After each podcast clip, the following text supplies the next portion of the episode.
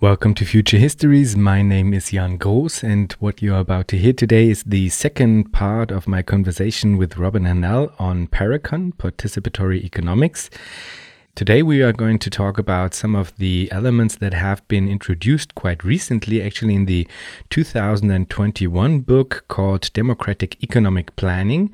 And these are, for example, investment planning, environmental and educational planning. We will also talk about some of the critical aspects of Parecon Personally, I am not a big fan of the effort rating committees, for example, and I really enjoyed covering these aspects as well, those that I feel more skeptic towards. And I highly appreciate that Robin is quite open when it comes to these aspects as well. So we cover a lot of ground in this second part of the conversation. The chapter on reproductive labor in the recent book Democratic Economic Planning has been co authored by Savvina Chowdhury, and I would like to feature her on future histories as well. This is why the topic of reproductive labor is not featured in today's episode with Robin, but will hopefully be in depth when I talk to Savvina. Since this is still quite new, I'd like to refer you to a new feature of Future Histories, a feature specifically for the international audience. We created an English episodes only RSS feed that you can subscribe to in your podcast app, as well as a newly created English version of the homepage. So please find the links in the show notes and share it among your friends, your English speaking friends. Thank you so much. And speaking of thanks, thank you, David and Wilfried, for your kind donations. And I would like to welcome Heiner as a patron of Future Histories. Thank you so much for your support as well. But now, please enjoy today's episode with Robin Hahnel on participatory economics.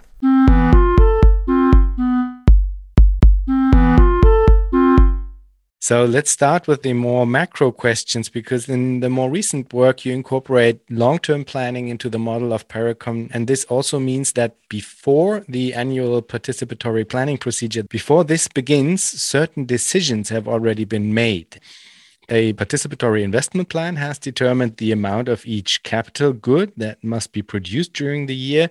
The second one would be a long run education and environmental plan that uh, has determined the natural resource, the resources that can be used throughout the production cycle. And the third one would be uh, as you just mentioned, a strategic international economic economic plan that has determined the amounts of different goods that will be exported and imported during the year.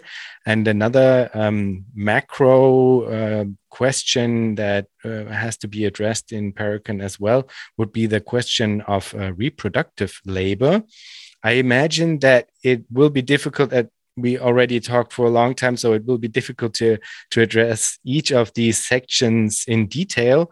But maybe you could give us an idea how would Parecon try to address this uh, the special attention that those sectors need in each of these categories. Right, there's a lot to cover, and, and the first thing I'd like to say is that all of these issues are ones that we didn't talk about for a long, long time.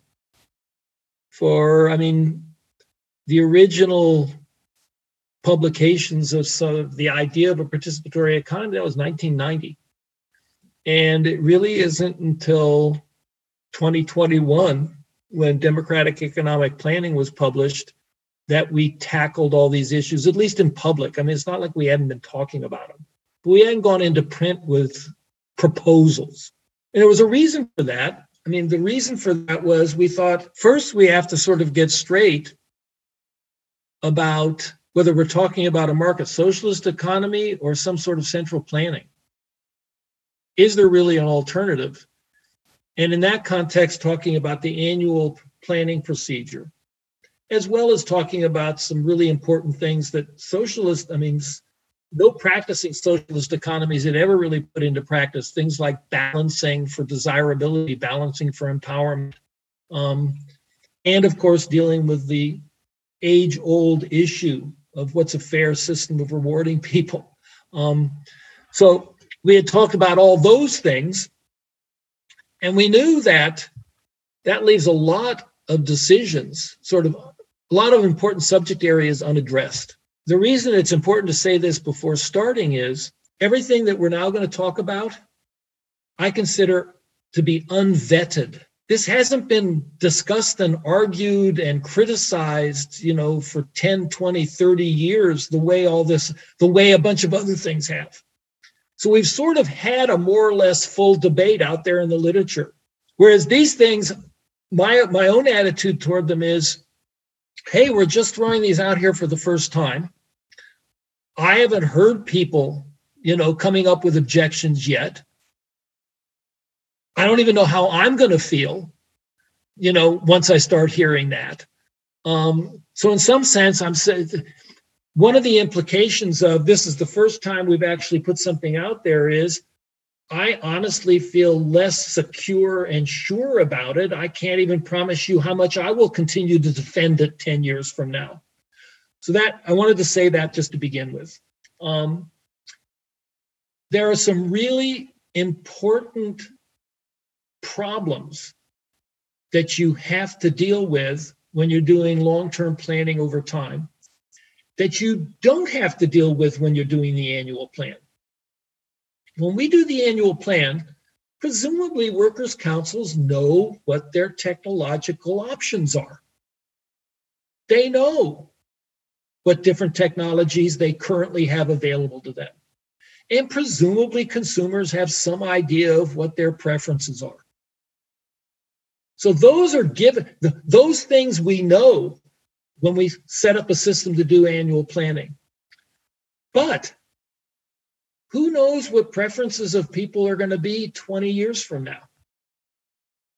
And who knows what technologies will become available, what new technologies will become available 20 years from now. But if you want to make an efficient plan about anything over 10 or 20 years, you have to actually know those things. So there's a whole bunch of things that that means that part of what will determine what is an efficient investment plan or education plan or environmental plan, part of what will determine whether this plan is efficient or not is what sort of technological change has taken place over these what takes will occur in the future and if there are changes in people's preferences what those will be like in the future somebody's going to have to estimate those. And when you estimate those, you're going to make mistakes. So these are all problems that long-term planning, you know, face that annual planning does not face. And then there's another problem. If we want the planning process to be democratic, we would like everybody who's going to be affected by the plan to participate. Well, people who aren't born yet can't participate. So you have, if you set up a democratic process for coming up with long term plans, you have to address who's going to speak for the unborn generations. And so we started with this part of the reason that we delayed as long as we did, even coming up with proposals, that we recognize that while the general principle that you want the decisions to be made in a participatory way, you want decisions to be self managed. You want the process to be fair. You want it to be efficient. The principles are all the same, but there's extra problems. Um, so I think that's the, the, those are the those are the things that are sort of important to get out there just right from the very beginning. Um, so So what we've what we've proposed is a procedure for going about what I would do, what we simply call investment planning. And when we think of investment planning, we're basically thinking of this year we could produce consumption goods. But this year we could also produce what are typically called capital goods or investment goods. Well, when we produce a capital good or an investment good this year, it doesn't do anybody this year any good at all. So why would you do that? Well, because if you produce capital or investment goods, next year you'll be able to produce more goods than you could this year. So investment planning is basically a decision about, and most capital goods or investment goods basically last for figure a decade. So, what's the time length that makes sort of sense for investment planning? And, and the answer is sort of think in terms of a decade. So if we make a new machine this year, it's probably going to either be worn out or obsolete 10 years from now. That's why 10 year time period is sort of a sensible period for investment planning. Education planning, that's not the case. I mean, how long does it take to educate somebody? Well, um, 18 years gets you through high school, another four and maybe two more for graduate school in some cases. And then we have a whole process of sort of lifetime learning that goes on. So if you're talking about education planning, um, used to be called manpower planning, by the way. Um, but we can't do that anymore, thank heaven. So let's just let's let's recognize. But when you say education planning, when, when you use the word manpower planning, it was clear that you also didn't just consider the formal education system, you were also considering any sort of any sort of education and training procedures that worker councils were setting up for themselves. So at least the old term manpower planning, while sexist, at least focused people's attention on the fact that this is a combination of the formal education system and inside the economy itself, we have an awful lot of education and training that goes on. So that's a process that's going to stretch over three or four decades at least. And when you talk about environmental planning, we need to we need to plan 50 to 100 years out. So the time frames, you know, are quite different in these regards. So we've identified that there's very different time frames. We've identified that we know what we're trying to achieve here. We want the plans to be efficient. We want the process for settling on the plans to be as participatory as possible and democratic. And in terms of equity, in this case, we're kind of talking about generational equity. So, the first thing we do is make a proposal about how to incentivize the present generation, who are the only people who can sit down to make a long term plan. When they're sitting down to make it, it's the present generation that's going to make it. How can you incentivize them to seriously take into account the interests of future generations? And we propose that before you do any kind of long term planning at all, that the present generation has to discuss and vote on what we call a generational equity constraint. And what the generational equity constraint says is this there has to be a limit on how much aggregate consumption can differ from one year to the next. Here's a dilemma. Suppose we sit down and we calculate an efficient investment plan.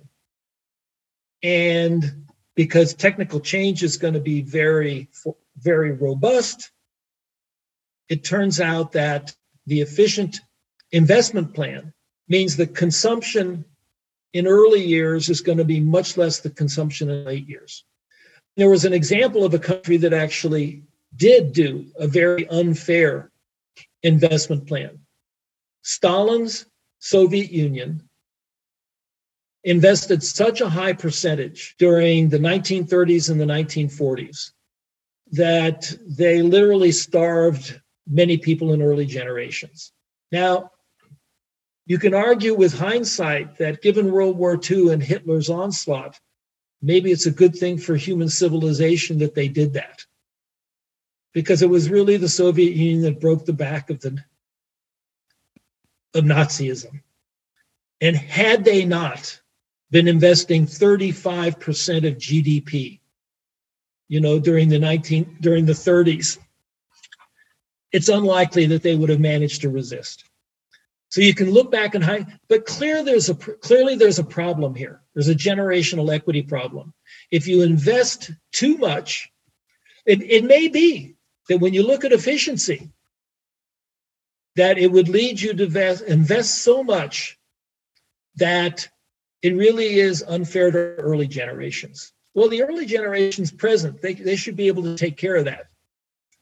And presumably the early generation in the Soviet Union wouldn't have voted to let Stalin do to them what he did. But in any case, to protect themselves from that, all they have to do is say, well, we we, we don't accept the long-term plan where consumption in a in the consumption this year, where, where consumption next year is more than 4% higher than consumption this year. I'm talking about aggregate consumption. So they could protect themselves by doing that. What we have proposed is a way that when they when they protect themselves, they will also simultaneously protect future generations who are not present.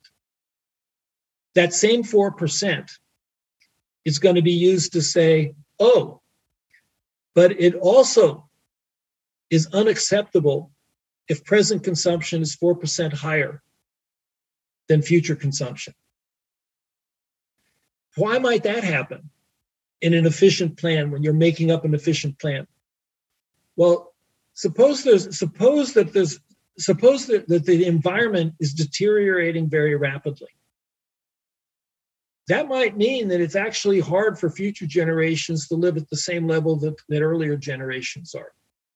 Um, or suppose technological progress is just is very low. So the generational equity constraint, the idea of it is to say when we design procedures to come up with the efficient plan, it still might be an unacceptable plan. It might be unfair to future generations, it might be unfair to present generation, and we're going to eliminate that possibility before we even draw the plan up. Before anybody knows what the plan is going to look like, we're going to basically say consumption in any two adjacent years cannot differ by more than 4%, no matter in which direction. So that's our proposal. And I, I don't think anybody else has ever suggested something like this. And as I said, this is unvetted, but at least it's a serious attempt to take efficient long term, to recognize one potential problem when you're doing efficient long term planning, and that is it might inadvertently be unfair to either present generations compared to future generations or vice versa. So that's that's the first thing. Um, then the question reduces to what are the different terms in terms of benefits and the costs that you want to take into account when you're doing different kinds of planning? The only thing you have to take into account when you're doing investment planning um, for capital goods or investment goods is there's consumption in every year, and these capital goods contribute to consumption. There are no particular other benefits that come from producing a machine um, or produce we can produce shoemaking machines or we can produce shoes. And the only benefits that come from, from shoemaking machines are just more shoes at a different time period. That's not true for education, and that's not true for the environment. I mean, as a lifetime educator, I don't think the primary purpose of education is producing a more productive workforce. I think it's the primary purpose of education is enabling people to enjoy life more fully. And I also think a primary purpose of education is preparing everybody to participate democratically in every kind of decision making, including economic decision making.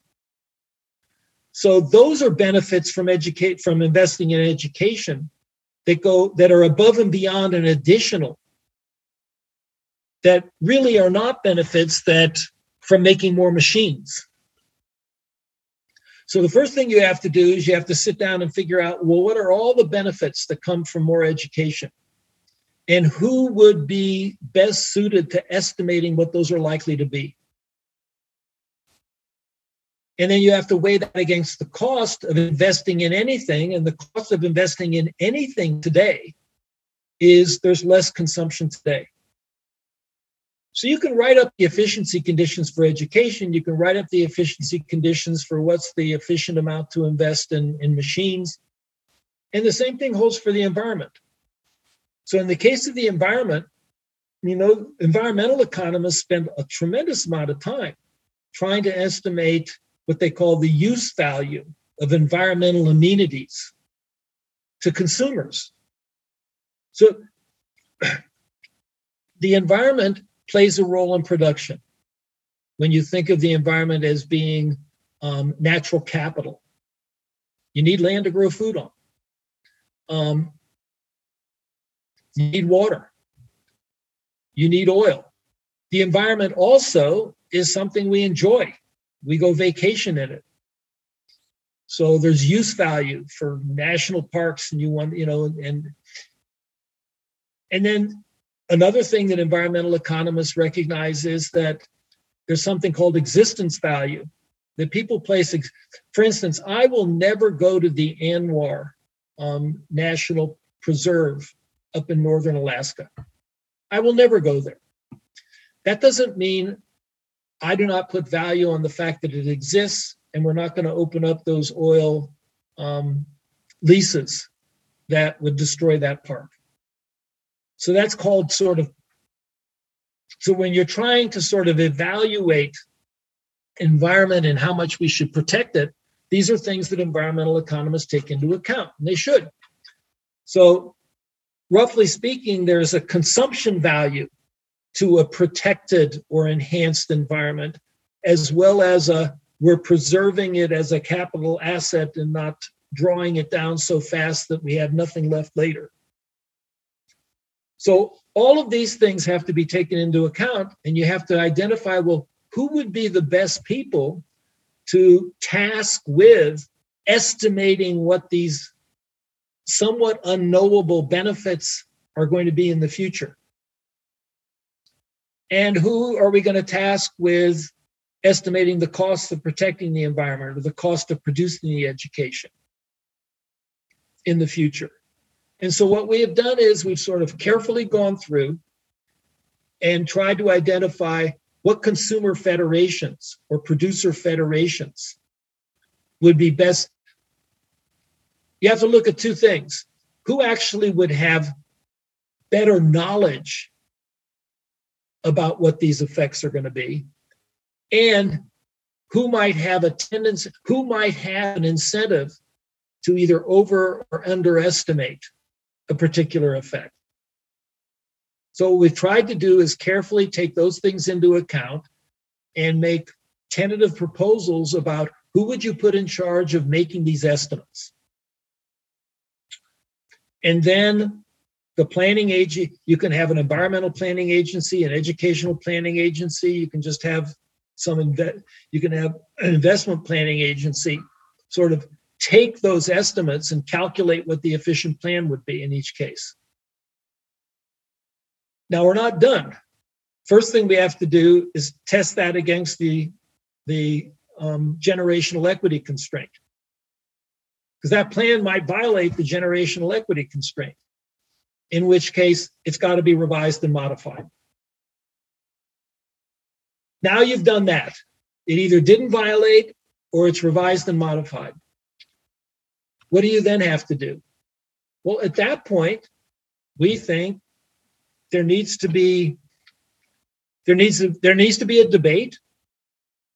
There needs to be a vote is that debate and vote something that's done through the national legislature and the political system? So, what we're talking about is approving a long run environmental plan, approving an education plan, approving an investment plan. How do you do that at this point? Um, it could be through through through legislature discussion debate.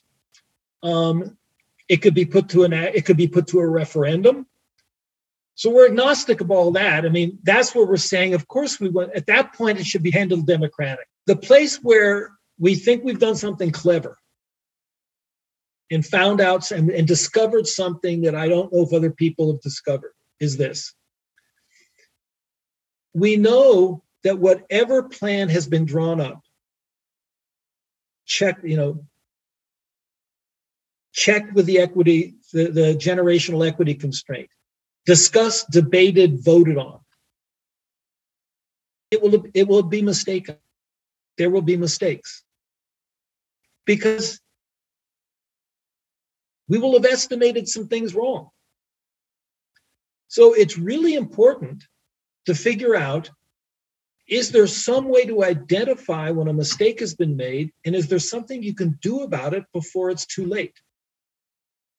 And what we discovered is that when you look at the results we get from annual plans, so sup- suppose we do an investment plan for 10 years, it's all approved, it's implemented. We also have to have an annual plan for the first year during that investment plan. Now, that annual plan, the investment plan will already tell us how many machines of different kinds we have to produce during that year.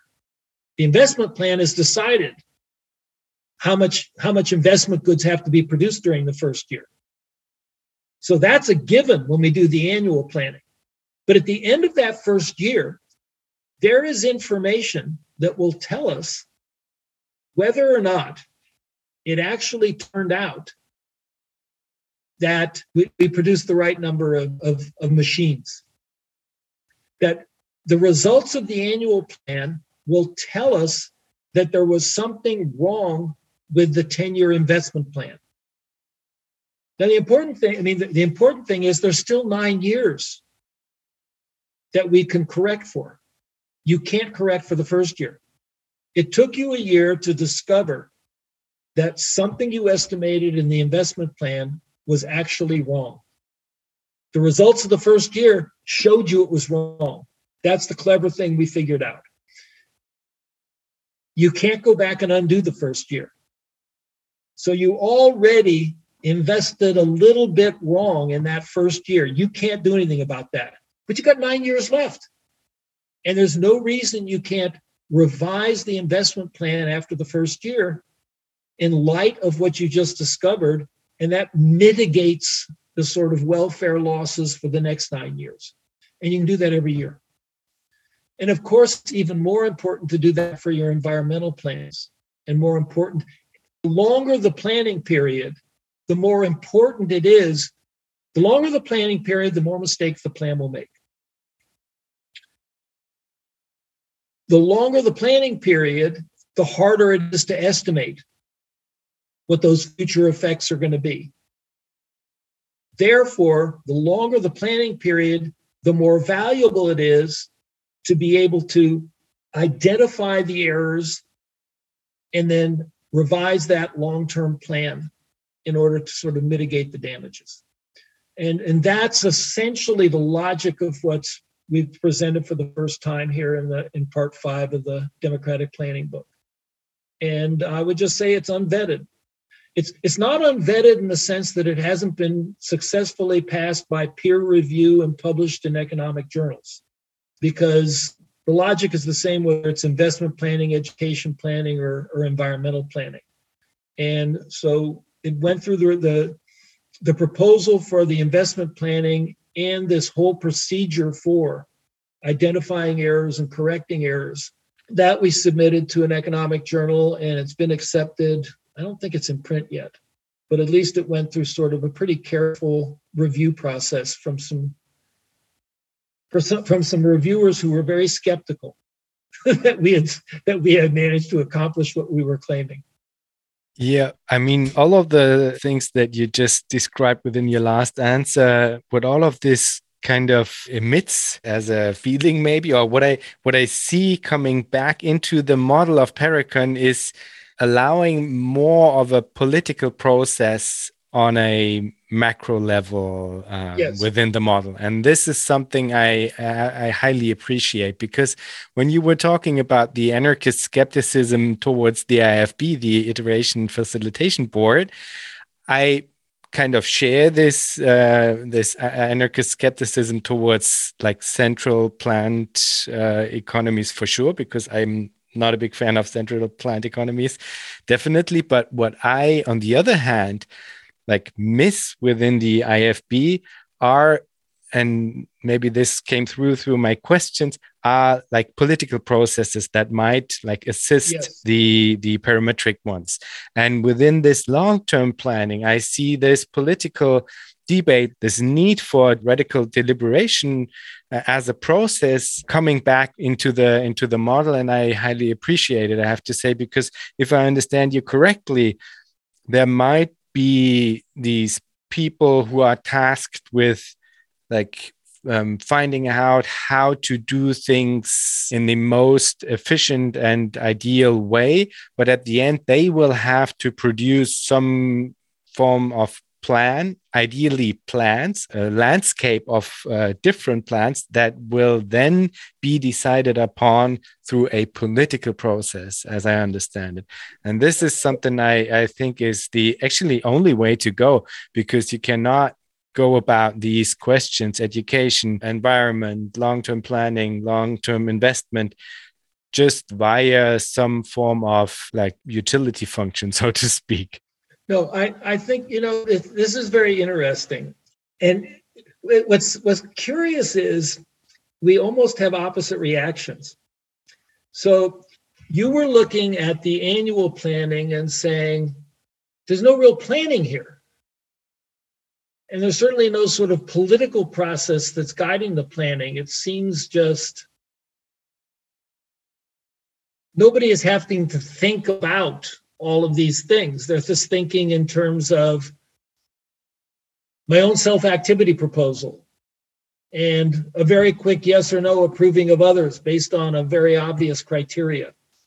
Um, where is the discussion, the debate? Because there are complicated things about economics. Where is the discussion, the debate? It's not there. And then you're looking at our proposals about investment and long term development planning and saying, well, this is more pleasing to me. It's the kind of thing that I, and I have the opposite reaction because, and, and actually there's various places in, in, in the, in part five of the book where I point out what I believe are some unfortunate consequences. And the unfortunate consequences are when you look at who we propose would be involved in the generation of the plan it's consumer federations, it's industry federations of workers' councils. Those are delegates. That's already one whole huge level removed from an actual worker, an actual consumer. So, what I like about the annual planning is it's the actual workers and actual consumers who are doing it. And what I find what I find worrisome about the more long-term planning stuff is that it's already one level removed from the ordinary citizen. Now we can make sure that you know it's that, that we can make sure that the people involved are you know represented you know they're representing and they're in and the procedures for having them elected to be the representatives are very democratic. But i worry about it as for the ordinary person does it just sort of i don't know there was a whole bunch of long-term plans that were drawn up. I don't remember ever being involved in any of that. So i almost see it as a necessary evil that you know that that the the objective conditions basically leave us no other choice when we're coming up with sensible procedures that are democratic. I want them to be efficient. I want them to be fair. I want them to be democratic. I can do all that but i can't make them as participatory as in your own workers council you propose what you want to make and how you want to make it and nobody can revise it except for you. I can't do that and that that upsets me. That's uh, very interesting. I mean there you go I, i'd say. There you go. There are questions that cannot be addressed within what is called in Parecon at some point a self-sovereign workers council, if I'm yes. correct. That's right. And so there is not, I would answer maybe in this direction, whether it is on an individual level as a human being or on the level of the workers' council, there's always these, these uh, interdependencies that you yourself always talk about and, and point towards. And this necessarily creates levels of engagement that are beyond this level of autonomy, uh, the fiction of autonomy on a this level that you yourself are able to to to influence in the manner that you would uh, like it to be in the form of uh, direct participation so. There's another there's one other thing that i think is rather curious or interesting about the the investment in the long-term development plan. There's a world in which we leftists argue about what kind of economy we like.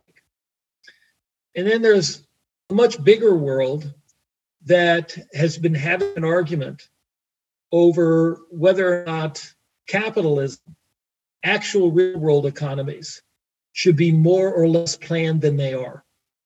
And that is all, I mean, that's a debate that's gone on since the beginning of capitalism.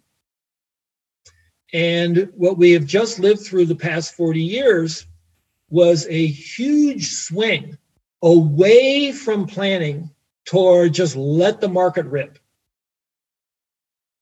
And of course, different countries have always been in different places on that spectrum.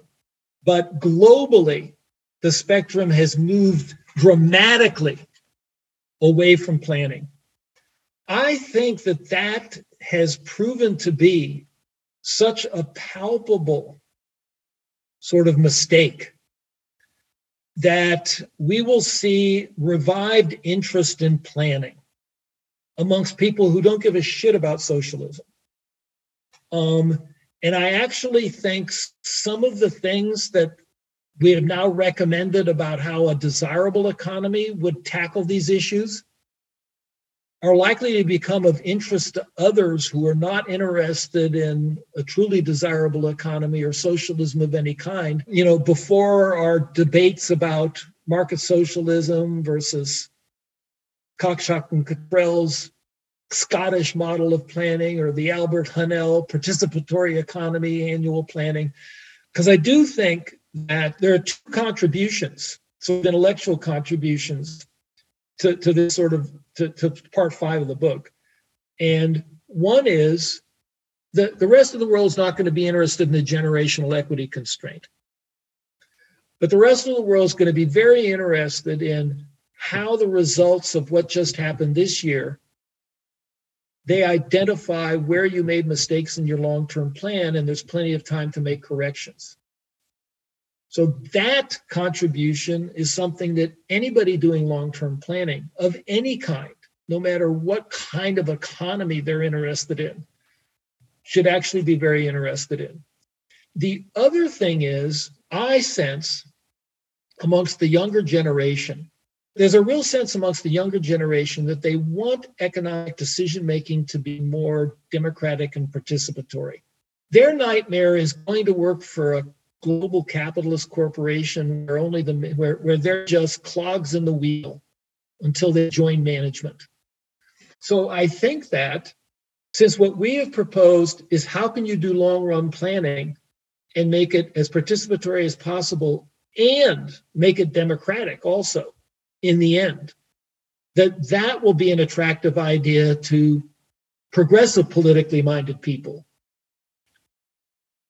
And it's in some sense separable from all the rest of the sort of model of a participatory economy.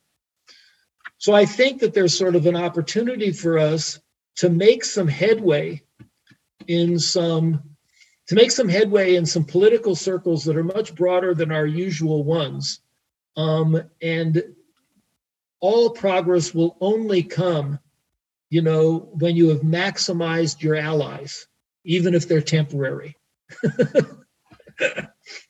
so I, I think that's also another area in which when we do have sort of a fully vetting of all this about the, the proposals about doing long term.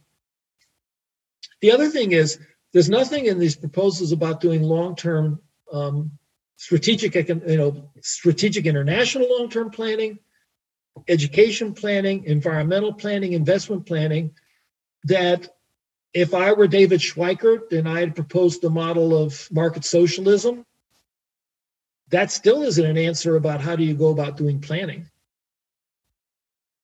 I mean, that's that's an alternative answer to don't do the annual planning, the participatory annual planning. Don't do the central planning at a comprehensive central planning. Um, leave all that to the markets and make sure that there's no capitalist owners of the workplaces. Have those be workers' councils.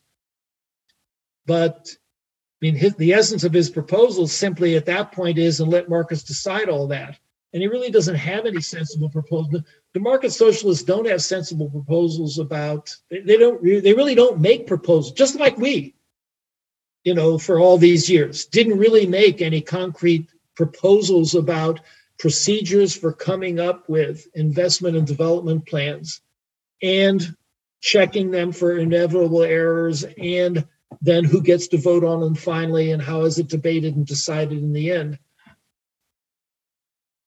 All of our competitors in the debate about alternatives to capitalism have really said very little about that and there's no reason that any one of them couldn't go ahead and use this as their answer to that question so there will be new alliances. Don't expect David Schweickart to agree with that, by the way. no, but I mean, I, I I like the idea that you that you say, okay, we have this building block now that that addresses a whole bunch of questions concerning the question of planning as such that might be attractive for a whole bunch of different people that that we yep. were that are not our core client tell, so to speak. And so exactly. this might be something that that further uh, fuels this uh, renaissance of planning, so to speak. So this is a, a quite a nice idea. Well, and, like and, that, and I, I think th- that's the payoff for us. The payoff for us is if for 40 years neoliberalism gave planning a bad economic planning a bad reputation, demeaned it, and convinced a large body of, of the of the global populace that you know it, it was just an inefficient mistake. Well, the fact that Chinese capitalism is out competing US capitalism hands over fist is because they have a more planned version of capitalism. So I think there's all sorts of reasons, and, and, and it, there's no way you can solve climate change without a lot more planning. So I look forward to, I, I can see reasonable reasons to expect that the reputation of planning is going to be rescued from the drubbing it took during the 40 year neoliberal period. And that, in and of itself, is going to make it easier for us to talk about all of the stuff we want to talk about.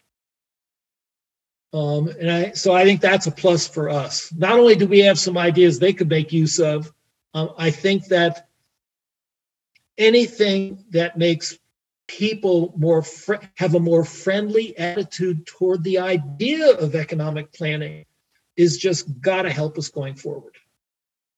I'm very much interested in the question of real life Parecon examples and specifically whether or not there are examples uh, of experiments that you know of that really try to tackle the question of scale. So maybe even that try to make use of modern information and uh, communication technologies in order to tackle this question of scale. Um, do you know of any such experiments that try to uh, envision an idea, not only envision an idea of Parecon, but do also practice it? Good question. And and at some point we're going to connect this up to the issue of transition strategy. So let me let me let me sow a seed for that connection that will come. Very broadly speaking, I think transition strategy comes down to two rather different kinds of things two rather different kinds of organizing activities. One of which I call building and strengthening progressive social movements. The labor movement, the women's movement, the anti racist movement, the anti corporate movement. These are all progressive movements where there are clearly problems in capitalism in the existing society that clearly need to be addressed. Large numbers of people are adversely affected by the problems that these different movements address.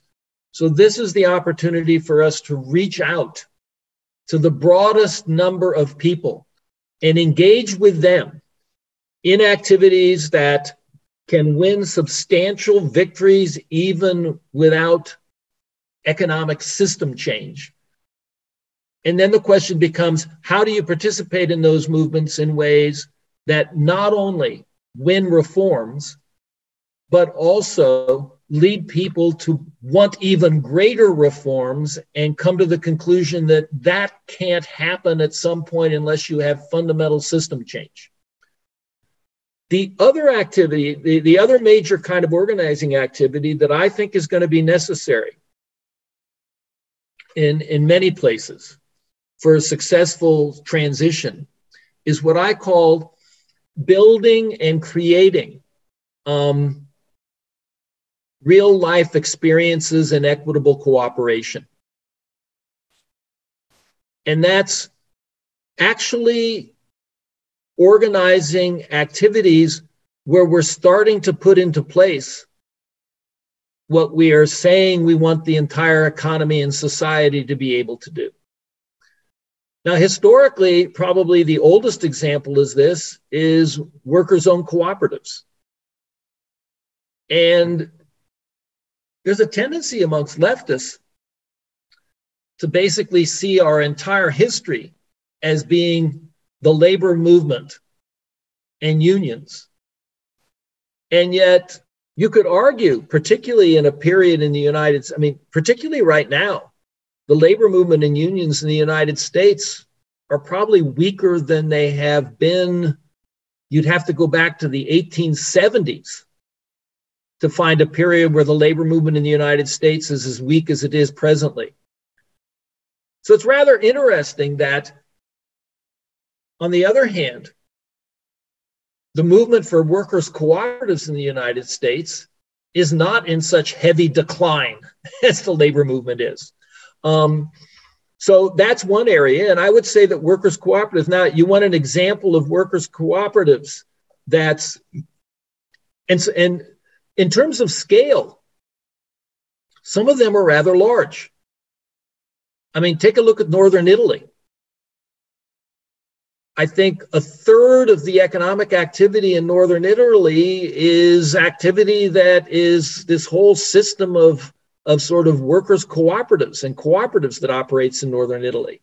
Um, or you look at Mondragon, you know, in the Basque region of Spain. So some of these are not little tiny experiments. Um, another example I would give is the whole idea of participatory budgeting. And it's very interesting. This idea came up in two places in the world, and I know from personal experience that neither one of them was aware of what was going on in the other place. So, this idea that we want to do participatory budgeting what does that mean? Well, city budgets are basically decided by sort of the city government bureaucracy.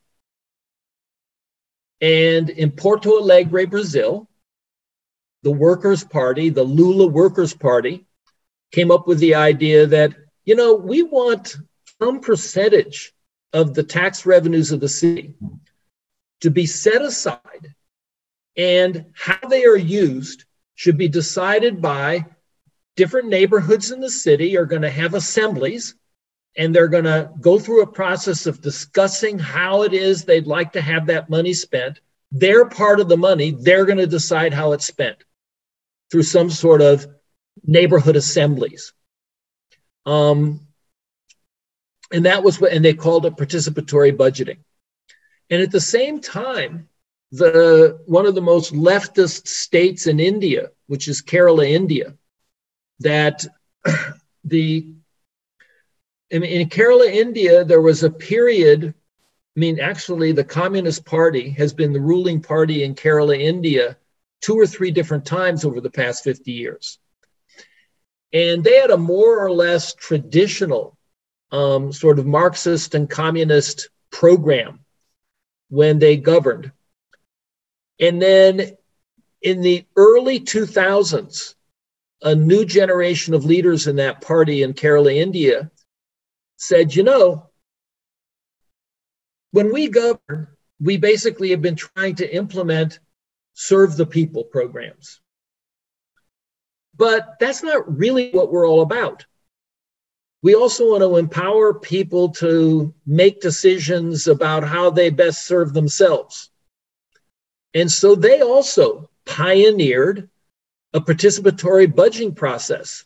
And they ran on that platform and they were elected on that platform. And for about a period of 10 years before they were voted out of power, they implemented this very elaborate participatory budgeting process where they literally had 20% of the population attending assemblies and meetings, making decisions about how they wanted to see the tax revenues spent on what kinds of projects and what kinds of programs. Well, obviously, participatory budgeting, you know, is it's two things. It's an expression of the fact that this is something people want. It's an expression of the fact that it also affords us real life experience about what are the pros and cons of trying to organize it in one kind of way or another kind of way participatory economic decision making about how it is we want things done um, and it also to the degree that it is successful and in both these places it was remarkably successful and i mean it wasn't lack of success in these programs that led to the electoral defeat of the Workers' Party in, in Brazil or, or the, the Communist Party in Kerala. These programs were popular. They, they, they their, their electoral defeat was due to other causes. Um, it also just it builds people's confidence that these kinds of things work and that they aren't just pie in the sky and somehow all these important economic decisions are best left to somebody else. So, those are some examples of big things. Now, I mentioned that there were a couple of places, very small types of operations, that really tried to implement the entire proposal, including effort and sacrifice rating and balancing jobs for empowerment and all of that. Um, and there were a series of small collectives that were organized jointly. It was called the A Zone. Um, and they had a building, they had a series of buildings in the city of Winnipeg in Canada. And I mean, the businesses, there was a bicycle repair business, there was a recording studio record business, there was a restaurant, there was the Mondragon Cafe restaurant. Um, they did a bicycle delivery program. I couldn't believe they delivered bicycles through the winter in Winnipeg when the snow was six feet high. I said, obviously, this is a seasonal business. When did you? No. What do you mean seasonal? We deliver all year round. um, in any case, so these people had read about participatory economics and said, we're going to do it. We're going to at least do the part that has to do with how would a workers' council run you know, in these ways. And they did it for about 15 to 20 years.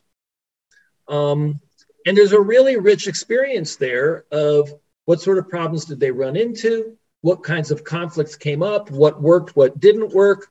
And I can tell you that one of the things that was most problematic was the effort rating. And whether or not people were comfortable with it, whether they weren't comfortable with it, how to go about it, what to do about it. And that's a rich experience to learn from. The other place that very self consciously applied, you know, tried to apply all these was the South End um, Press, which was a left press in Boston for, it, it, they, they did finally go out of business um, about four or five years ago now. But it was a very successful left press, you know, in the United States that operated for about 30 years. Um, and it was always organized along the, according to the principles of a participatory economy in terms of balancing jobs, remuneration, um, all of that. And if you take a look at other left presses, they're basically a pretty standard business model.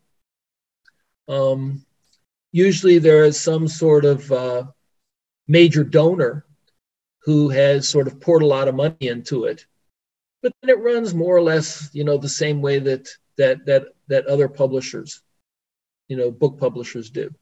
And there was a big question about, well, is South End Press going to be is is the standard business model for a publisher gonna prove to be more competitively successful in the book publishing industry than South End Press is, which is insisting on apply, you know, running itself in a very, very different way.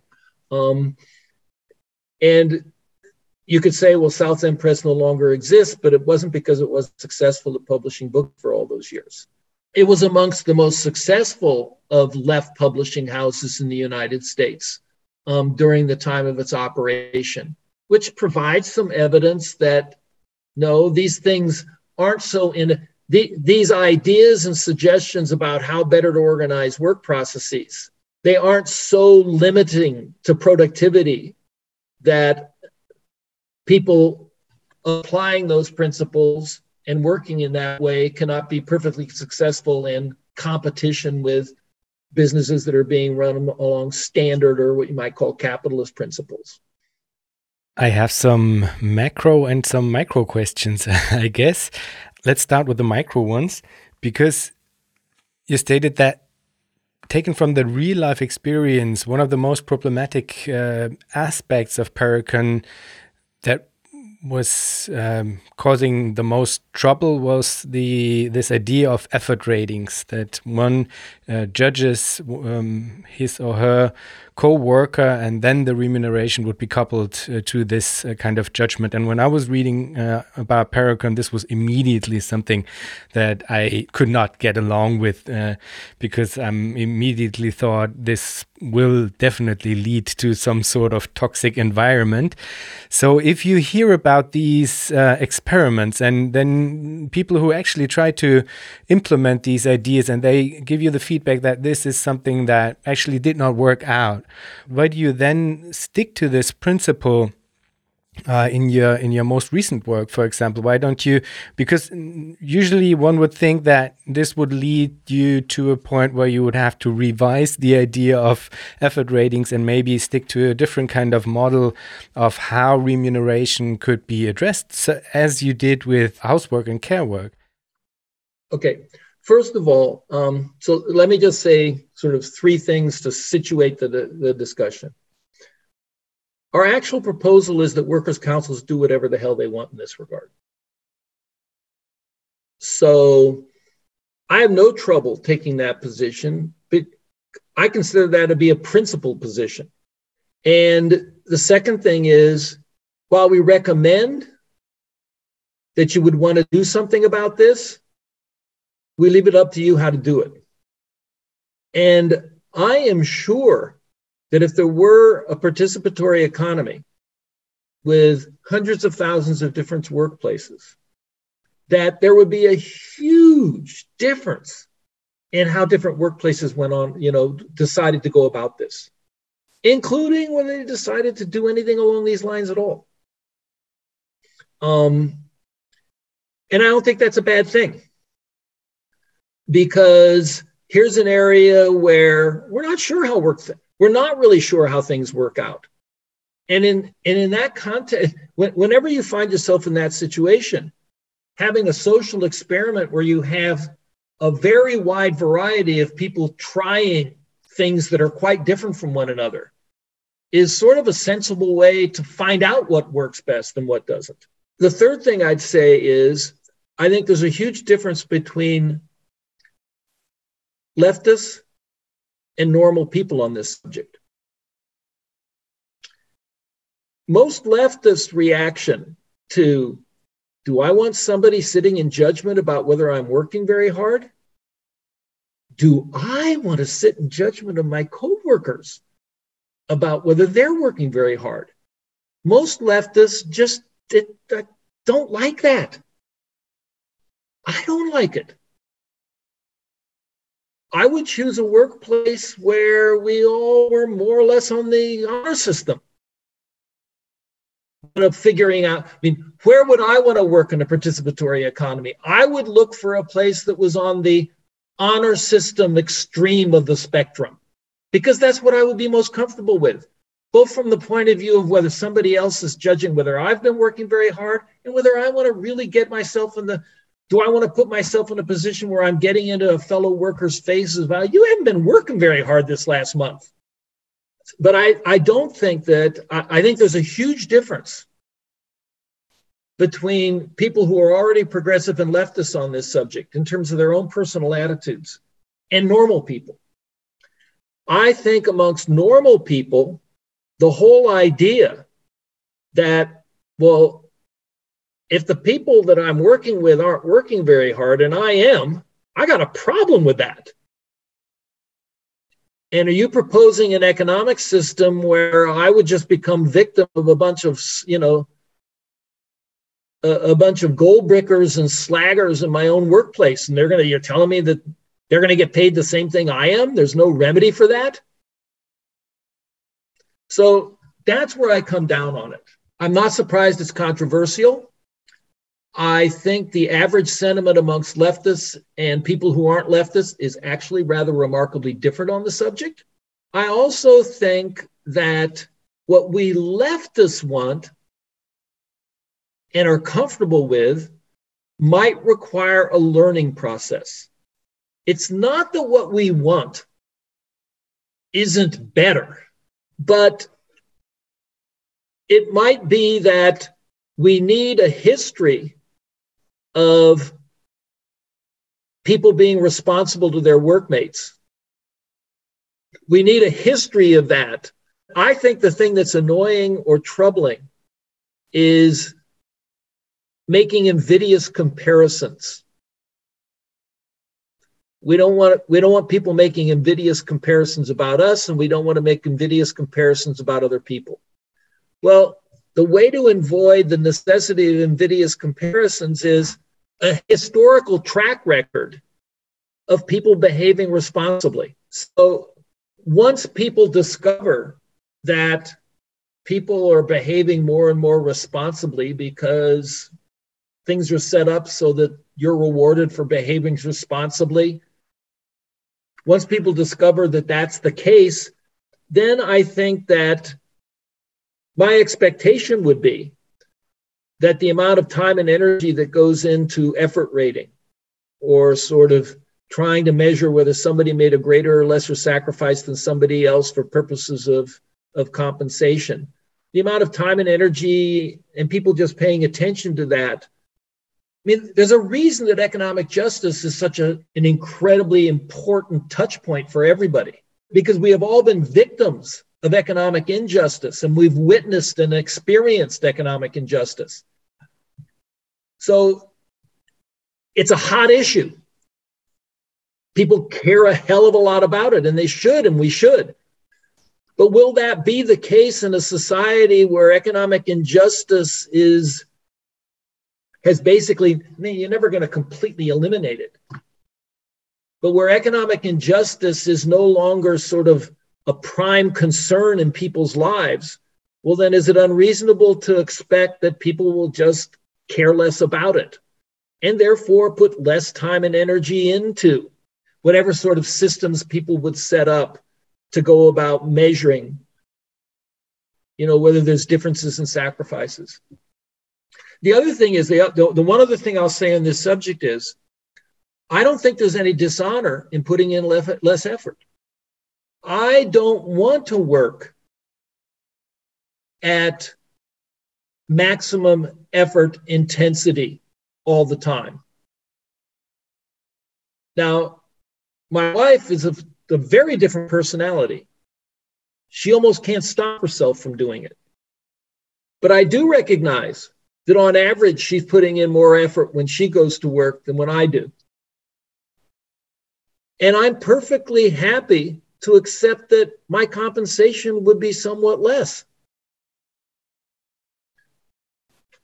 So the proposal is I think we want to leave people with the personal choice of just how intensely, you know, how much sacrifice and how much effort do you want to sink into your work activity as compared to working in working less hours that's easy or working in a more laid back way i think that's something that i'm happy to leave up to personal choice on the other hand as somebody who would choose a more leisurely sort of pace of work then i'm happy to accept somewhat less compensation for the fact for that that's my personal choice. And I'm happy to accept somewhat less compensation and somebody who's going to work more intensively. I'm perfectly happy and think they, they deserve to have somewhat more compensation. Anyway, those those are my thoughts on the subject, and and it's been uh, amongst people's reactions to to the sort of participatory economics proposal it's been one of the things where the reaction has been sort of most strong. There's absolutely no doubt about that. In the history of socialism, the subject that there's been an equal amount of controversy on is a little bit different, though. In the history of socialism, um, basically the debate has been does everybody get paid the same per hour of work? Would be one, or if your work is more socially valuable than my work, do you deserve to get paid more? That's been debated hot and heavily throughout the history of socialism and and and and the spectrum on that has varied back and forth in every country that called itself socialist, you know, during the entire 20th century. This is a little different. It's a different controversy. It's a different play. It's a different issue that many people have a difference of opinion on.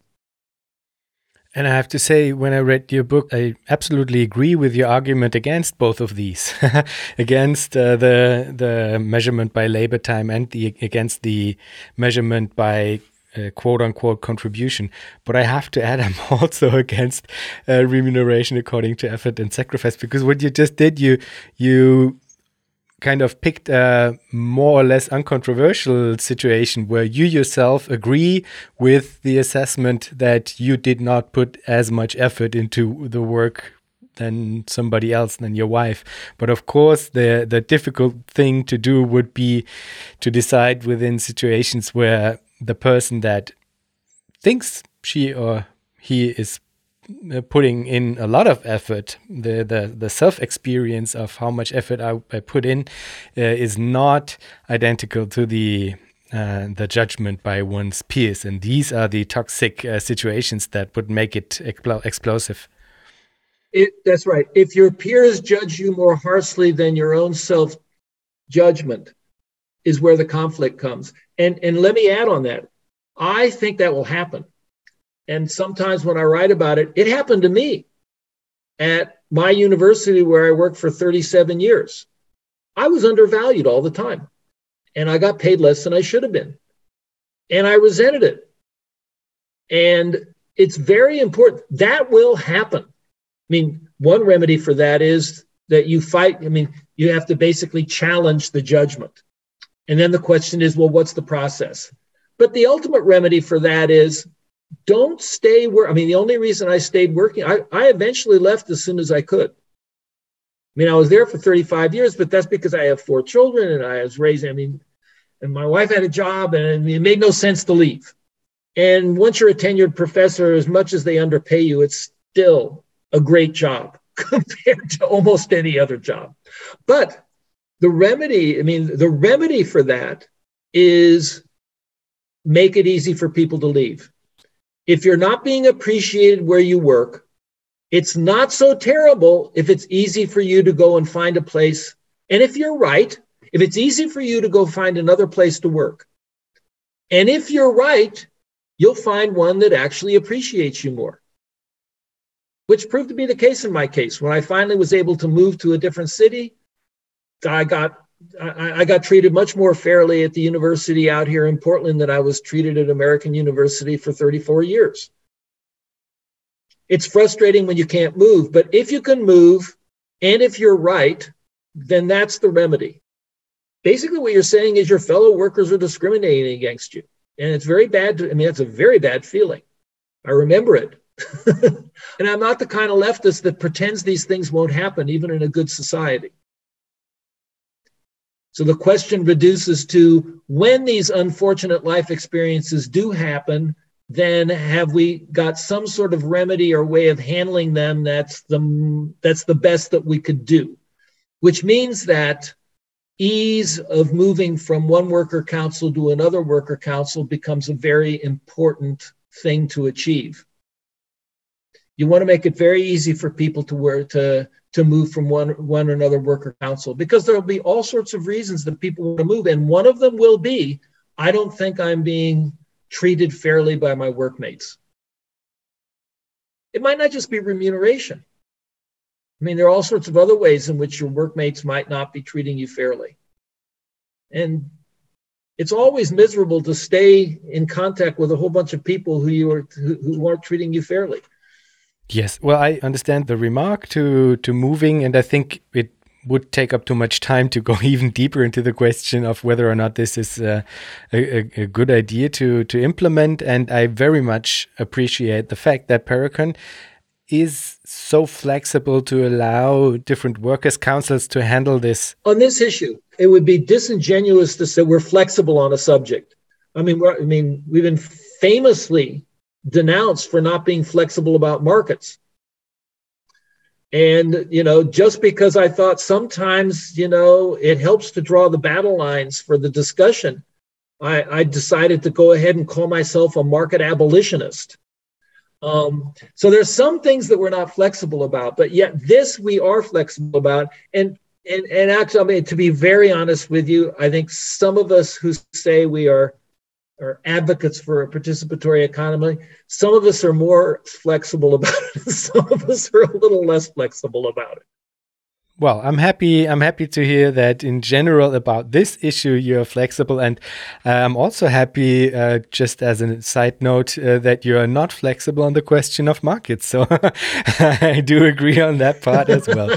well, so um, I already stated the the micro question, so to speak, but I have a, a macro question um, as well, and this would be: you just sketched on the one part examples in terms of workers' cooperatives. It's very easy to imagine how this might work and how these might lead into situations of let's say, prefigurative um, politics uh, that might be a place to learn all of the also social skills that you need in order to um, to uh, live and work and everything else in a, a, participatory economy.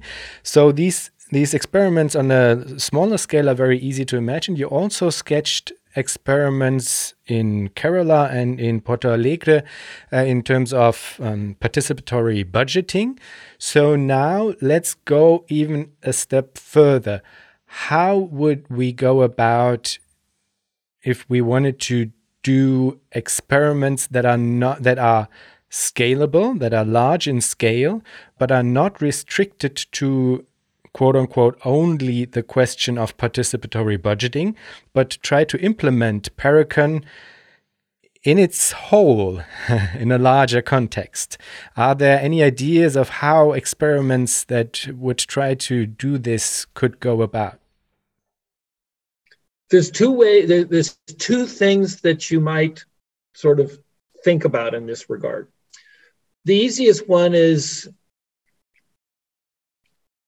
some leftist movement comes to power in some country and they have no intentions of trying to run a centrally planned economy. And they're not disciples of market socialism. They're not enamored of markets. Could a country go about setting up an economy run in some ways along the lines of a participatory economy? Could they do annual participatory planning? Could they do the kind of environmental planning and, and education planning and investment planning that we've outlined? Could they try to do that? There's no reason that a country, there's no reason that a movement coming to power in any country couldn't try this. And situations have arisen where that was a possibility.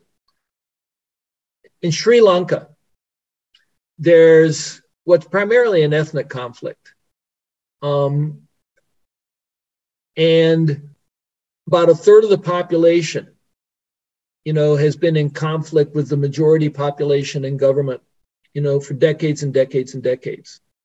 And at some point in the early 1990s, it looked like that liberation movement had managed to liberate a third of the island. And they were interested in, well, we now have an we, we now have to figure out how to run our economy. And I talked with various, I mean, it, it just so happened that there were students at my university that were connected to that movement. It could have happened. It didn't, but it could have happened. And it would have provided a real life experiment of some people who were leftists trying to organize the economy in a very different way than any leftists have ever done in history. And it would have given us some sort of evidence about what works and what doesn't work. I was invited down to Cuba in 1990 to consult with them about their planning system because there was dissatisfaction amongst Cuban economists and, and various people in the in the Cuban planning ministry and the Cuban Communist Party. They didn't they weren't that happy about how their economy was run.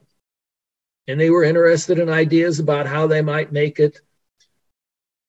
Their basic complaint was our economy is sort of just this slow, sluggish thing that doesn't motivate anybody to do anything. And my response was, why are you surprised? you have to, but you could change your planning system, you know, in a way that actually gave people a reason to care to participate. And one of the things that I've known for a long, long time in the case of Cuba is very early in the revolution, they established these things called committees for defense of the revolution. These are neighborhood committees. And I think in some ways, these neighborhood committees have basically, they've done some bad things. They've basically become the eyes of the government on dis, you know, who's who, who's who's a little bit who's a dissident. On the other hand, these neighborhood committees also have a lot of power over, you know, distribution of goods and services and, you know, how it is that new housing is sort of built and who gets, you know, who it's assigned to and things like this. So I realized that if you think about a participatory economy, well, there's always workplaces. The thing that doesn't exist anywhere that we are saying is an important part of how we think the economy has to be run is our neighborhood consumption councils. And what I realized was they actually have the neighborhood consumption councils in Cuba. And we can make them do good things and stop them from doing bad things. But they've existed, they've been there for 40 years. Um, so unfortunately, I mean, I consulted there, and this was in 1990, and it was right when the Soviet Union was collapsing. And they, Cuba was entering through no fault of their own into what was called the special period, where their GDP basically shrunk by half through no fault of their own. And so I was supposed to go down there and consult with economists and various people in the planning ministry about some new, new innovative ideas. And nobody had any time for anything other than how the hell are we going to survive this? and, and they barely did, but that's a possibility. When Chavez came to power in Venezuela, he invited a lot of people in from around the country to help him try and think through well how do we want to do our i mean what's our economic policy and program and what's our future economic vision like because i mean i know from i know from i know from a fact from people who were sitting in the meetings that chavez who was very, very good post, close personal friends with Fidel Castro. And Chavez said to Castro, We don't really want to copy your economic model. And I also know Fidel Castro said back to him, Good, don't. And so they were looking for something else. And I consulted twice for an institute that um, the Chavez government set up explicitly to bring in sort of people from outside the country to help them with various ideas about what was their economic policy, et cetera. And one of the things they did, they created more workers' co ops um, faster in Venezuela than have ever been created any place as part of their transition to. They made good use of the high oil price and basically financed a huge number of workers' co ops. Now, they were criticized because the failure rate was very high. But I thought they were very sensible. They said, look, the failure rate is very high. On the other hand, the ones that didn't fail, there's a lot of them. And we had the damn money.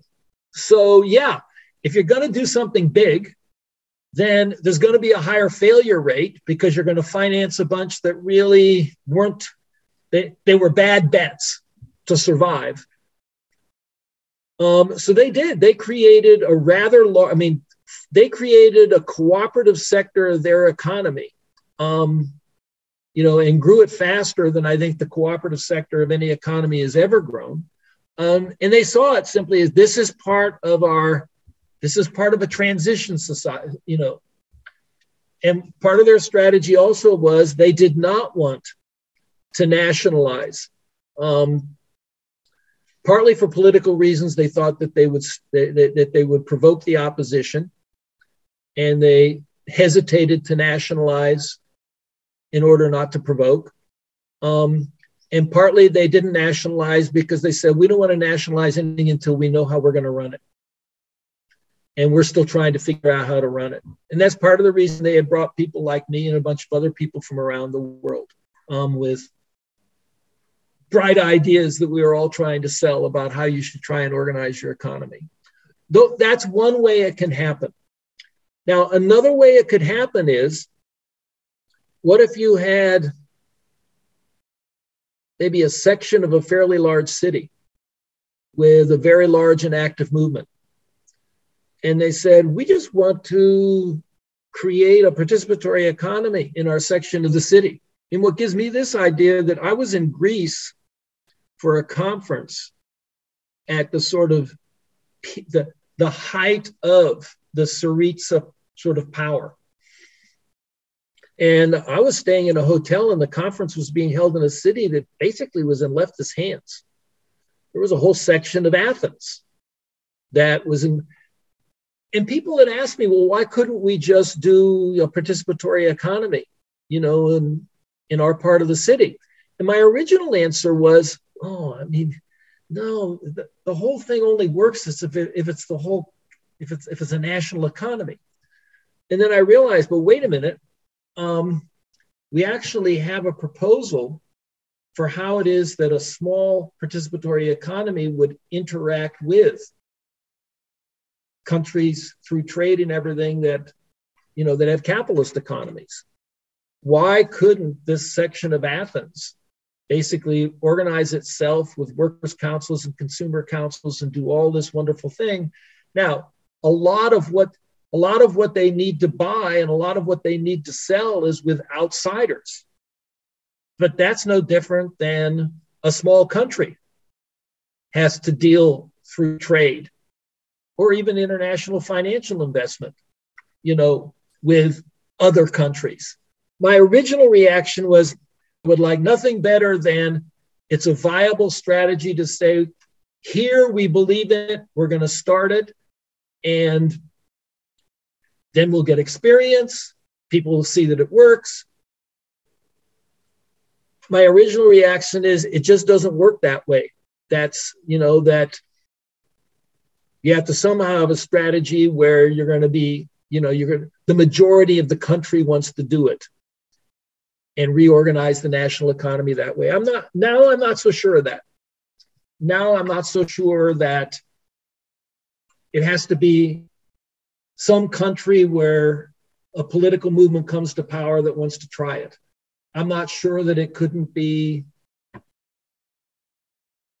I mean, in Athens, there were probably 50,000 people who lived in that section of Athens.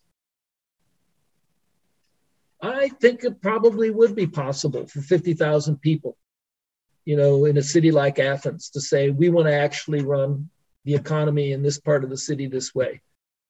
And we even know how to interact in terms of trade with other parts of the city, other parts of Greece that we know aren't running this way.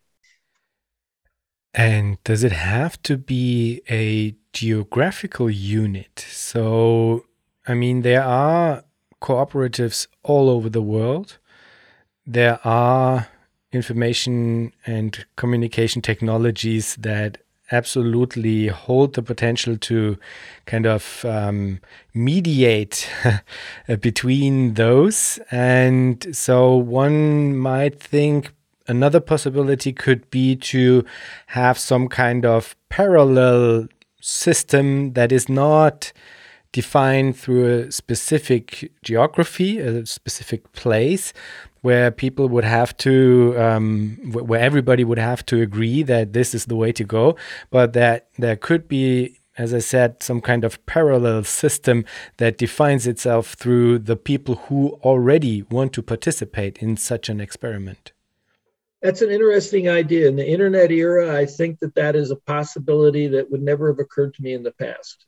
Um, the um, but but the, the, they can't but not with a cryptocurrency please okay? Just the, just don't go to the don't go don't go to a cryptocurrency on me.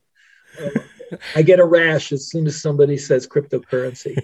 The um, there's one way that you can connect up that i do believe has not been taken advantage of to the extent that it can that it should be. There is an international cooperative movement. It's been around for hundreds of years now. And the international cooperative movement, one of its principles is that co ops should help other co ops. And the form in which that's taken has basically been, well, a well established, long established co op that's basically on pretty firm financial ground maybe it should, you know, it has an obligation, it has a duty as sort of a member of the international cooperative movement to establish advice for people trying to start up a new co op. You know, we've got experience, we've got advice, or even establish some sort of, you know, financial aid, you know, help give them startup money. That's been around for a long time and it's good. And I published an article in the Eastern Economic Journal probably about 10 years ago saying, you know, we could take that a further step, and it's very similar to what you're to what it's very similar to what you're talking about. Because these are here are, these co-ops are not even in the same country. Who you know who are members of this international association and who do engage in this solidaristic type of behavior. Um, why don't they when trading between them but but what they do is they all trade to the extent that they trade amongst themselves, they trade through markets. And we know that's actually not a good way to do it. So, why couldn't they agree to trade amongst themselves in a way that is essentially giving the majority of the efficiency gain from the trade to the weaker of the co ops. Now, in order to do that, you have to have some way of sort of empirically establishing what are the weaker of the co ops. But I wrote an article in the Eastern Economic Journal saying, you know, I think that the international cooperative movement could take a further step in a direction that they've always shown themselves inclined to want to go. And this would actually be materially far more advantageous to the new co ops and the weaker co ops. So, just from the point of view of are you going to grow your movement more successfully? I think I can recommend it on those grounds. And does it take you in the direction of? Here's the problem most people who work in the co ops don't see anything wrong with markets. So it's a hard sell because what I want to sell them is you never really liked market exchange. You always wanted it to do, you always would have rather have done it another way, but you never had the opportunity. But amongst yourselves, amongst yourselves, you can create the opportunity. But that would require you to have already come to the conclusion that part of the problem is markets. And part of what prevents us from achieving our cooperative goal is that we unfortunately have to operate in the markets. Because what I was proposing is I can propose a way for you to get out, at least amongst your interrelations, I can, I can free you from the sort of market exchange process that is always problematic for you. If you don't think it's problematic, then the idea isn't that interesting. But I think it's very, in some ways, it's similar to what you were talking about, which is like minded people don't have to be geographically, you know, contiguous necessarily in order to to engage in some sort of collaborative activity that starts to look like participatory economic practices. Oh, and that I wrote it at the time that I was consulting in Venezuela because they were creating all these co-ops. And so one of the things I wanted to talk to I did talk to them about. I said, look, you're doing a great job of creating the co-ops. Good thing you got all that high oil price right now. Um, don't worry about the failure rate. But of the ones that aren't failing, look, here's a next step that, and there I had an audience that, at least for a period of time, was not the typical audience. I mean, the international cooperative movement basically sided with the United States and denounced the Chavez government. They took the Western pro US you know, attitude on Venezuela. And it was sort of embarrassing because the Venezuelans reached out to that movement, invited them to come in Venezuela and help them think about how to establish a bunch of co ops. And the leaders of the international cooperative movement were busy agreeing with US you know, State Department um, evaluation of this whole social experiment in Venezuela. So but I was there at the same time. And that's when I said, look, I mean, I, I, now remember why I wrote the whole damn article and published it in the Eastern Economic Journal was because I was actually thinking the Venezuelans, unlike a lot of people in the cooperative movement who find no problem with markets, they do have a problem with markets. The Venezuelans do, the Venezuelan government and movement, the, the, the Bolivarian revolutionaries. Um, and yet they're very busy setting up all these co-ops so they are an ideal audience to talk with is there a way that you can start to establish relations amongst these workers co-ops that is a non-market exchange process amongst them mm-hmm. mm-hmm.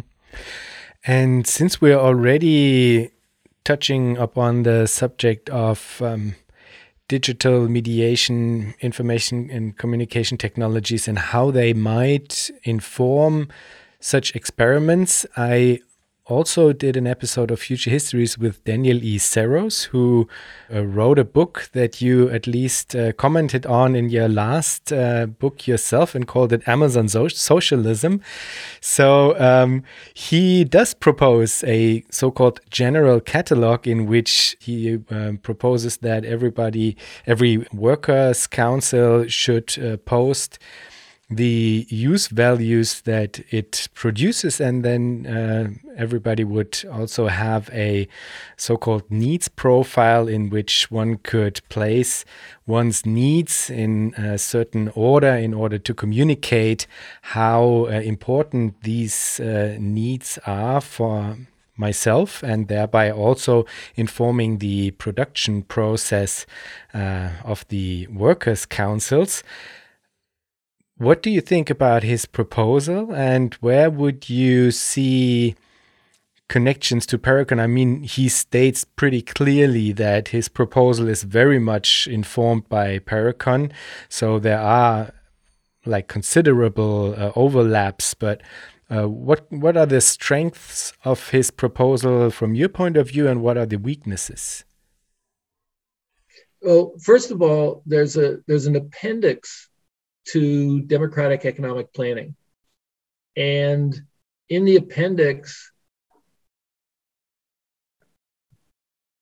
I present and then evaluate from my perspective the strengths and weaknesses of other people's proposals about how to go about socialist planning or democratic plan, you know, socialist economic planning. And um, so one of the, I think I do Cockshott and Cottrell, um, do David Laibman's proposal, um, Don Dan Saros's proposal, um, Pat Devine and, and Fikret Adaman's proposal. And then I also review, um, I, I, call them the sort of autonomous community, the, the, the, the autonomous community sort of approach. Um, because so most, most people associate that with Schumacher.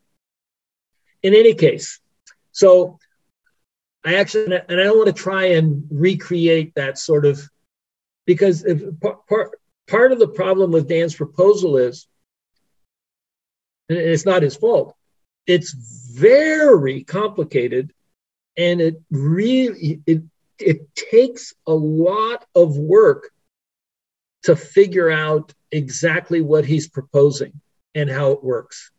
I mean, I had to communicate with him back and forth for a year and a half just asking him questions about, am I understanding this right? And so it took me a long time to figure out exactly how his proposal works. Um, but I think I did, and I got him to confirm that because I, I, I, don't want to I don't want to evaluate something where the person who I mean the, what the because I've had this happen to me all the time. Somebody is saying, they're criticizing participatory economics, but they're criticizing something I didn't propose. Um, so I wanted to be careful that I, at least I understood what he was proposing before I said, well, this is what I think is, here's where I think this is good. This is what I think is good about it. And this is what I'm really, I find problematic. Um, first, let me say that I think everybody should read it. I mean, I, he, he, he has gone farther in the direction of saying we now have tech, new information technologies have created a new technological situation in which we have in, in, which we need we can now think about what is possible and not possible so i think he is the, the part that i find most most helpful and most insightful um, is the degree to which he is telling all of us wake up and rethink everything that you thought could be done or couldn't be done. When and and, and ask yourself were you thinking about that in the context of a pre um, information technology revolution because guess what we've had one so i think that's the strength that that he is the he's the first one who's come along amongst socialist planner type thinkers to say we need to take advantage of new information technology. In some ways, it's very similar to what Cockshott and Cottrell said in terms of, well, you know, central planning really should take advantage of the new computational powers that came into being after World War II. And so those are, it's important in that way. I don't think it works as well as participatory planning. One of the things that I'm constantly having to try and convince people who worry about participatory planning that it wouldn't be so burdensome for consumers to sit down and what I say is take the same number of hours it takes you to fill out your federal and state tax returns to at least put in some sort of you know rough proposal about what you want your consumption activity to look like in the next year he puts a much higher burden you know, on people in terms of what information they have to convey. Um, so I think in that area, just in terms of practicality and whether this is the kind of thing you could expect people to reasonably do, that he's demanding much more in that regard. So if there's a problem with what I'm demanding in that regard, in terms of whether people would be able to do it or happy to do it or unhappy doing it, I think there's a much bigger problem from a practical point of view, you know, with his proposal in that regard. Um, the other part of the critique I have is it's it's it's more or less technical. I'm proud of the fact that our proposal will reach a feasible plan. I'm pretty sure his won't. I mean, uh, not, not a feasible plan, but an optimal or an efficient plan. Uh, uh, economists use the word optimal. When they say optimal, they just mean efficient. So I'm proud of the fact that I'm that I know that our proposal, that our planning process would be an efficient plan, and I'm pretty sure his wouldn't. But that's kind of a technical issue. Another place we're on the same grounds is his reaction to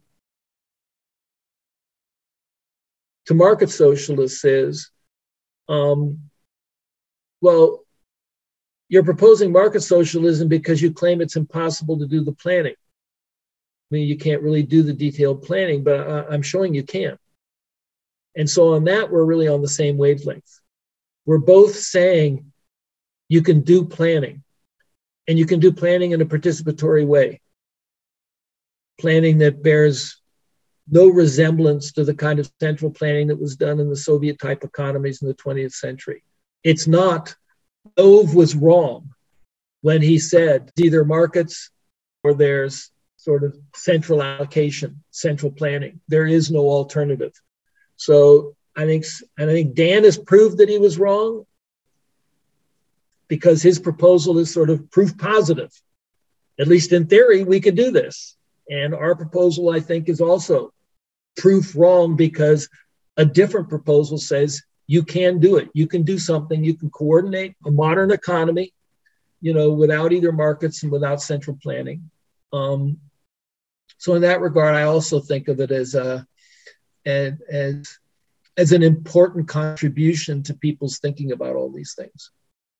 I will restrain myself not to get into the the technical questions of your criticism because I'm actually also interested in those. But I think these would really very much go too deep for the general audience. And so let's move on.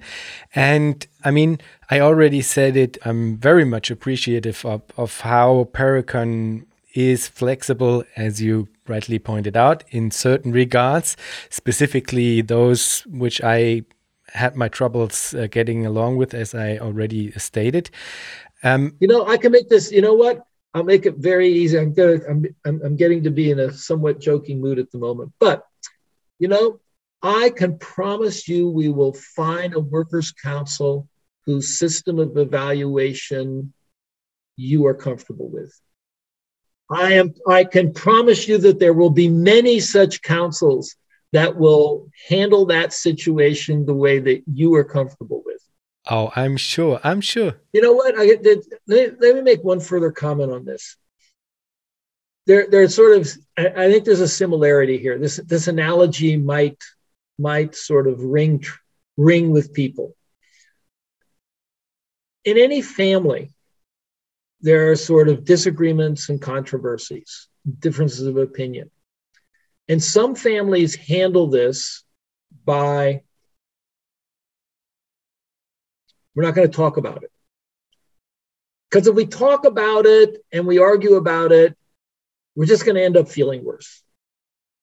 So it's sort of the sweep it under the rug approach, you know, to family problems. And then there are other families that basically take a very different tack they say, you know what, sweeping it under the rug just makes it worse. It just festers. It's better to just get it out there. And, you know, and and I think in some sense that's what we're talking about. To what extent is it going to be helpful to sort of just yeah, live and let live? And to what extent is it actually going to be more healthy not to let resentments? I don't think you're working as hard as I am, but you're getting paid as much. Not to let resentments fester. To what extent is it going to just work out better? If everybody agreed, mean, if there were never any differences between self evaluations and others' evaluations, there would be no problem. But it's important to realize in the real world, that will not happen. In the real world, there will be disagreements. And then it's a question of what's the best way to handle it. And way to, one way to handle it, I think, comes down to glossing over and just sort of ignoring. And the other way of handling is no, we're going to get up in each other's faces and have it out, and then we'll all feel better afterwards. Of course, the concern is maybe we won't feel better afterwards. Maybe we'll actually really, you know, feel even worse about each other afterwards. But I think that's, I, I, I think essentially this is what we're sort of I think this I think this is what the discussion comes down to. I just wanted to throw that out there. Well, I mean, this uh, is kind of connected to the the question that I wanted to pose actually, because um, the way that you describe it already establishes a certain image of how people are, and that they would that as you said before at some point like um, you believe that the most of the people would react in in ways in which they would get kind of angry if they had the feeling as if um, people who worked less than themselves um, uh, would be paid the same, and that um, that you, as you just stated right now, um, think that it's best, better to address this resentment in, uh, in, instead of glossing over it. But this already operates on a level of assumptions that I maybe would not share. Throughout reading Parecon and about the model, I had the feeling as if all of the aspects that I'm having trouble getting along with are in some way, shape, or form connected to, I guess, some assumptions that that Parecon might share with I'd say uh, neoclassical economics, and I would, uh, or microeconomics to be specific. So I would be interested in what is this connection, and how do these assumptions inform Parecon? Because, as I said, I had the the feeling as if there was some type of I would say, methodological individualism at play within how the model itself is structured, and and and not only in terms of how you frame questions of efficiency or uh, equity or fairness and stuff like that, but also on the level of how it is built. So you build it kind of from the ground up, I would say, and the ground is some specific image of humans, so to speak. And at some point in the book, I'm not sure, I guess in the book or some, somewhere else, you quite clearly say that the this nucleus, this image of um, how humans are being modeled on the ground of Parecon is actually the idea of Homo economicus, and uh, that this is something that informs how this model is being built. And I really had the strong sense that that the the elements with which I had a hard time agreeing, and the fact that this um, type of modeling is somewhat close to how Parecon is being built, that this this overlay is very um, informative. I would be interested in this connection. Like, what what is uh, the connection between Parecon and neoclassical economics, and why do you use some of these ideas and, and types of modeling? Okay. I'm, I'm going to say a couple of things that sort of get at this. Most people interpret when neoclassical economists model individual behavior as utility maximizing. Most people interpret this as, and, and most neoclassical economists themselves think of this as the only reasonable approximation we can make in theory to how people will behave.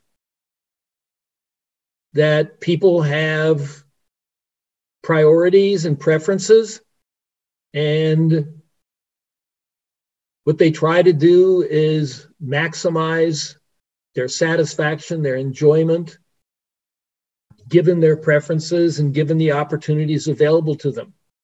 So most mainstream economists defend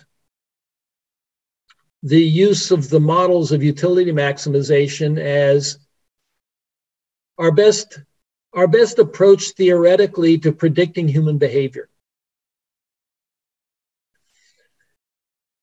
Now, if you then go and challenge a neoclassical economist and say, do you really think that that's a good predictor of people's behavior? What the smart ones will say is, no. Sometimes people don't behave that way.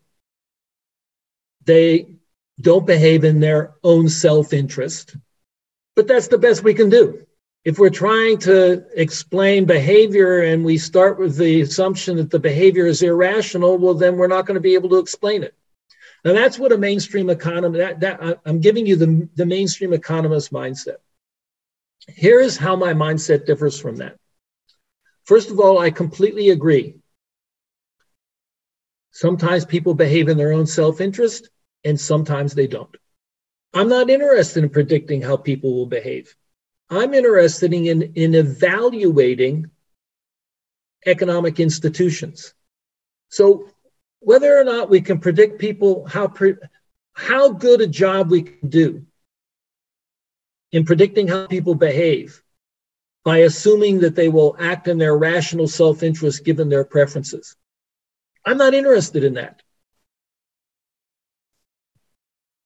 The answer might be we'll do a pretty good job of predicting behavior, or it might be we'll do a pretty bad job of predicting behavior. Certainly, for some people, we'll do a better job of predicting their behavior, and for other people, we'll do a terrible job of predicting their behavior if we do that. But my job is not to predict people's behavior. My job is to evaluate economic institutions. And what economic institutions is, they promote some kinds of behavior and they discourage other kinds of behavior. So, if I'm going to evaluate an economic institution from the perspective of what kind of behavior does it promote, what kind of behavior does it does it discourage, the only way I know how to answer that is what kind of behavior does the economic institution make rational for people to engage in? So that's why I assume that people will behave rationally. Not because I think they'll behave rationally, but because the way that a, the way that any social institution encourages some kinds of behavior and discourages other kinds of behavior is it encourages the behavior that it would be individually rational for people to engage in and it discourages or penalizes the behavior that would be irrational for people to engage in. Now, let me say one other thing. So, my goal is to evaluate the predictable effects of economic institutions. Does it promote people? Does it encourage people to behave in solidarity with one another? Or does it discourage people from behaving in solidarity for, with one another? Does in, I mean, in the case of, of, of public goods, does it provide incentives for people to consume too little, choose to consume what we can demonstrably demonstrate is too little public goods? So markets basically promote behavior because it's individually rational for everybody to demand too few public goods and therefore we will get an inefficient amount of public goods in market economies unless we have some other you know, procedure for deciding how much there's going to be. I'll give an example from centrally planning. I think that the institution of central planning discourages people from trying to seek self managed work opportunities. It basically penalizes you if you try and seek that and it rewards you for not giving a deciding you don't care. So those are the reasons that i use what i constantly get criticized i mean for for, for decades now. I am criticized by many of my my leftist you know colleagues as robin you're always engaging in individual you know in in in individualistic you know, methodologies that are neoclassical. I'm saying there's a certain there's a certain part of what they do that's useful for us. They misapply it. they use it to answer in a question that's actually rather boring, which is how much will people behave in their own self interest and how much will they actually not? And I already know the answer to that question. The answer is sometimes they will, sometimes they won't, some people more, some people less. There's nothing less that's interesting about that. But if you want to know what kind of behavior an institution is going to promote, the only way to answer that is what kind of behavior would it make it rational for people to engage in, and what kind of behavior would it make it irrational for people to behave in? And I'm interested in judging institutions, not judging people in terms of how they behave or don't behave. So now there's one other thing I'll add, and that is mainstream economists tell us we should just take we should just take people's preferences as given. And this goes back to Jeremy Bentham, and it's sort of a ours is not to reason why somebody likes something. The job of an economist is to sort of, you like what you like, you don't like what you don't like. I do not stand in judgment of you. I'm just supposed to be telling you whether we can give you whatever it is you want. Are we doing a good job of helping you get it? And neoclassical economists have taken that lesson, I would say, you know, it's almost the bedrock that they stand on. It's their Bible. And there is something good to that Bible. For instance, if the alternative is that Joseph Stalin is going to decide what the Russian people want, well, then I'd much rather go with Jeremy Bentham on that, which is the Russian people want whatever they want do not sit in judgment on that.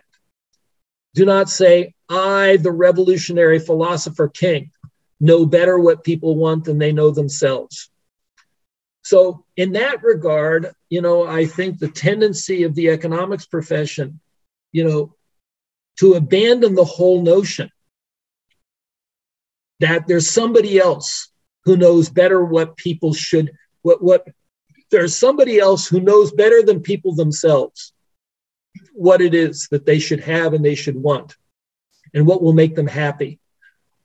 We really need to abandon that. I mean, that's that's that should go into the dustbin of history. However, isn't it obvious that people's preferences change over time? And do you really think that people's preferences change over time randomly? Here, here's what I think happens. At any point in time, people have certain preferences and they'll act on them. They'll act on them by choosing to work here and not there. They'll act on them by choosing to buy this and not that. Well, once they make those choices,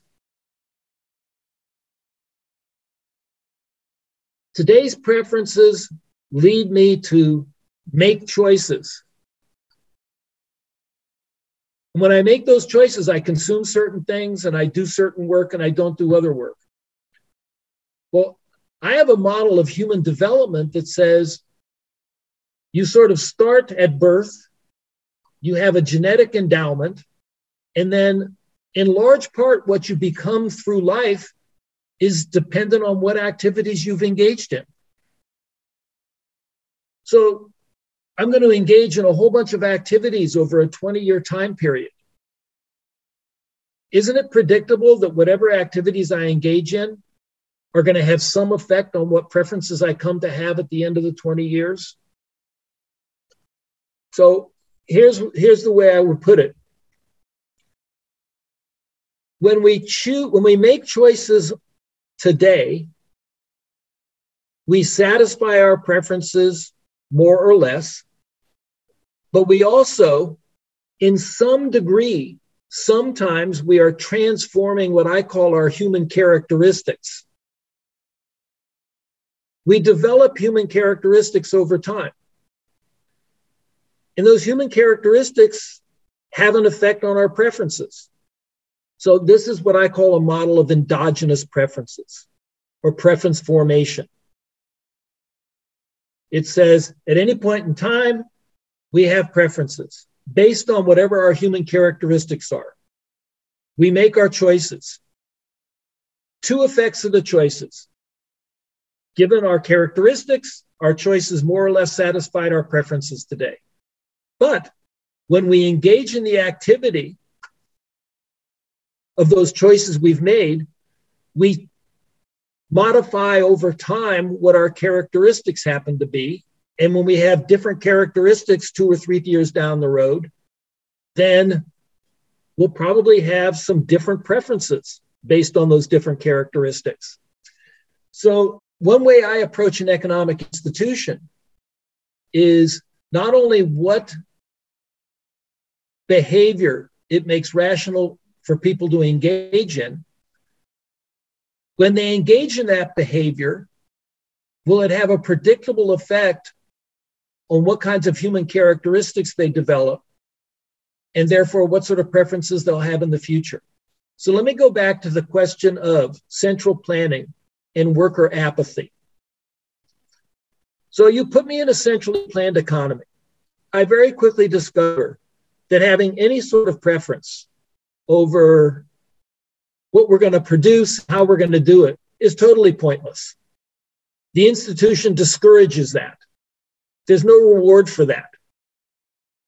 So I go ahead and I develop preferences that are rational in that context. I develop characteristics where I'm pretty apathetic about work. It was rational to do that. But it's part of understanding what the problem with central planning is that that'll be the predictable effect. So those are the ways in which I use what is highly criticized on the left as methodological individualism. Um, I don't I don't use it as a predictor of actual human behavior. Instead, I use it as a way to evaluate institutions. And I also think that it's important for us to ask the question these institutions create certain biases in terms of how expensive certain things are going to be and how easy certain things are going to be to get. And those biases have a predictable effect on what sort of characteristics the people are going to are going to develop over time. And I think that's even the most fundamental thing we want to ask ourselves about economic institutions. Economic institutions are going to create certain kinds of people. And in the end, we're going to have to sit there and ask ourselves, but were those the kinds of people we wanted to become? So that's that's my long-winded answer on this subject. Um, my defense is mostly to feel aggrieved by my I, I feel aggrieved that most of my fellow leftists, I think, falsely accuse me. Let me put it that way. I'm in that position of feeling like the misunderstood child, you know, the child that feels like I'm so misunderstood. And I feel on this subject, nine out of 10 people who find themselves critical of me, I, I feel like the aggrieved child who is misunderstood. But, you know, that's not a defense. Yeah, well, I'm not sure. Um, this this it would be, of course, very much interesting to find out whether or not I misunderstand you, uh, uh, actually, because um, I mean, maybe we we can at least try to find it out because I mean, a couple of different things, I, I, would say. One of them would be that the way that you describe it, even the endogenous um, preferences uh, that actually uh, take into account that preferences uh, change over time, even those, when you describe them, you do acknowledge that people change. You do acknowledge that that they change through their actions in some way.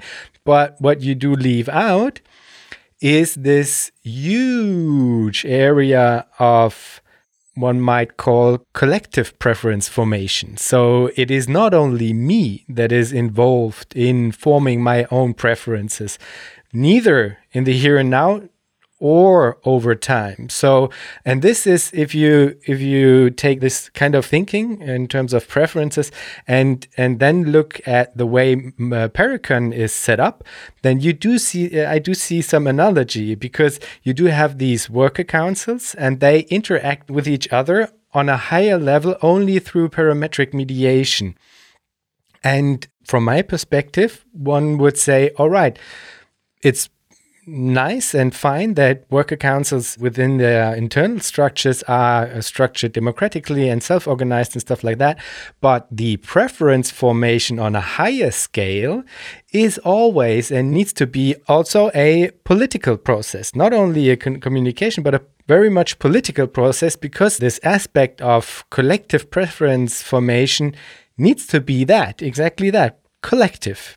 But through modeling these actions in Parecon in the way that you do, you will necessarily lead uh, yourself into a position where you can only argue for workers' councils acting with each other on a parametric level because you do not want to interfere with the so to speak, personal integrity of the workers' council. So there you have this analogy. And this is interesting to me how, how one relates to the other and how I would argue both on the individual level as well as on the societal level for an aspect which I would then call maybe collective preference formation, which would always entail a certain political aspect and political mechanisms that are not uh, addressed sufficiently through, for example, mere parametric um, uh, mediation. I would say. I hope I'm I'm I'm a bit clear. I, I think I, I think I hear you. Um, I mean, one thing I would say is that, that there's actually a difference of opinion between Michael Albert and me on this subject. Michael would accuse me of saying, Robin, you want things just to be decided, as you put it, parametric, parametrically.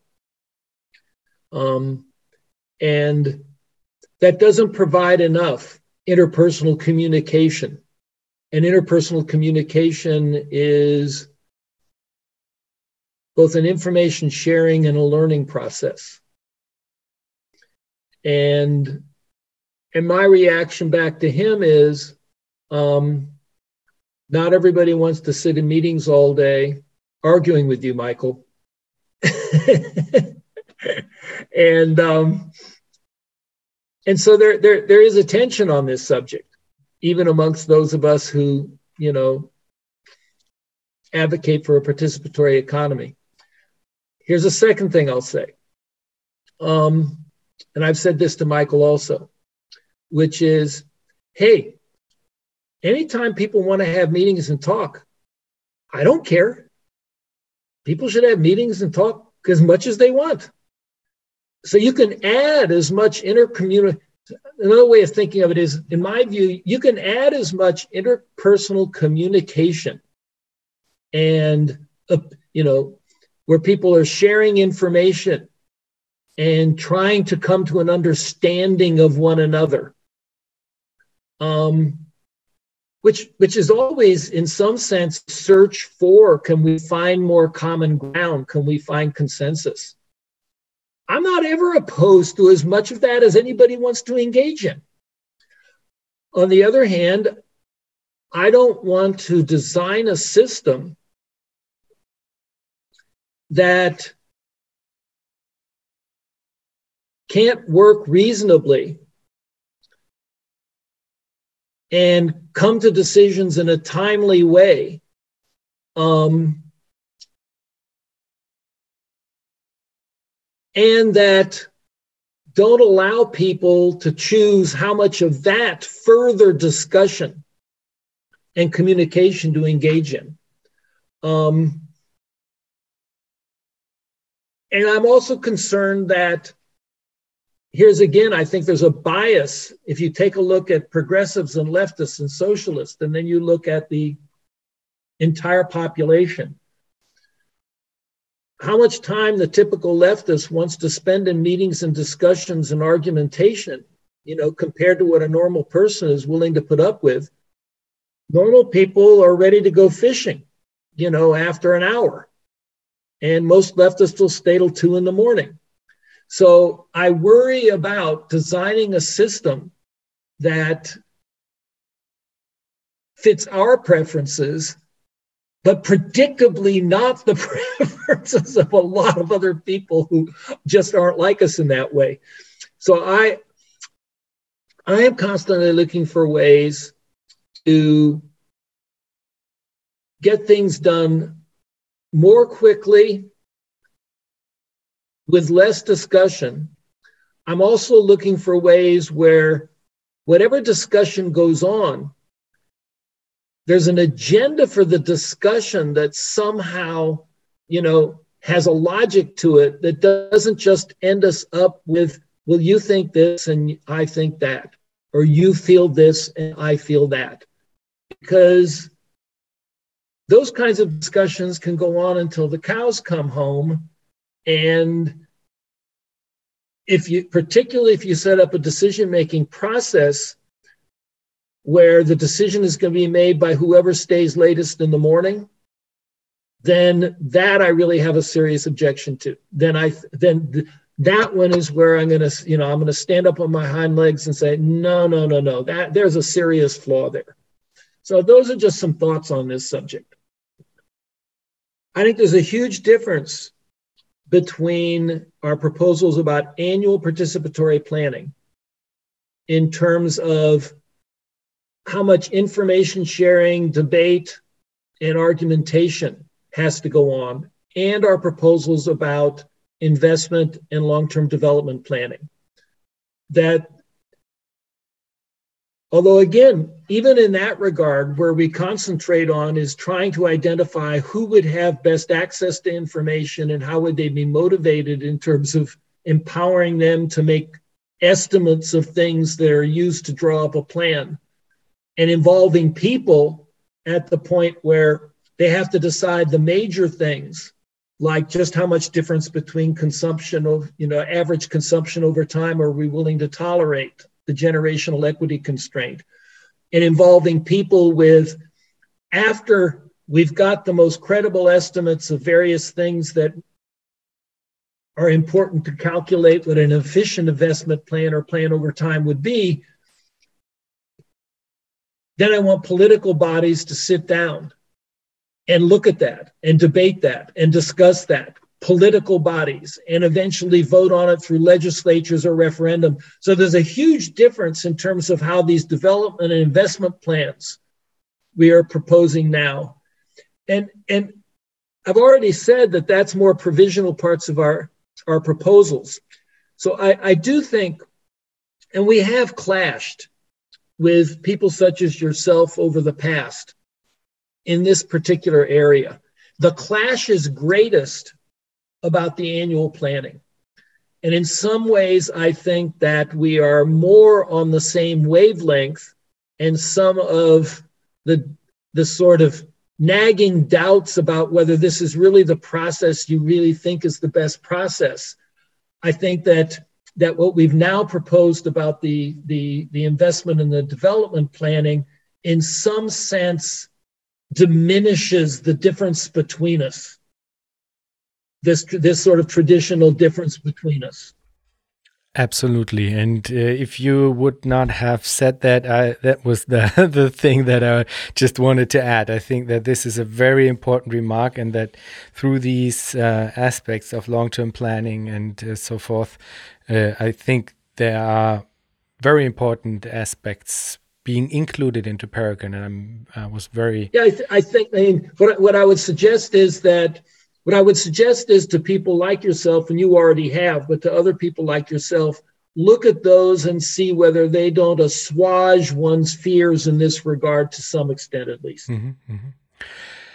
And just to get that right, I mean, in the in the traditional um, Parecon model, there was no additional political structure that accompanied a Parecon economy, is it? There, there was only like the the model of the different elements that you sketched. There was no additional political uh, institutional framework, no?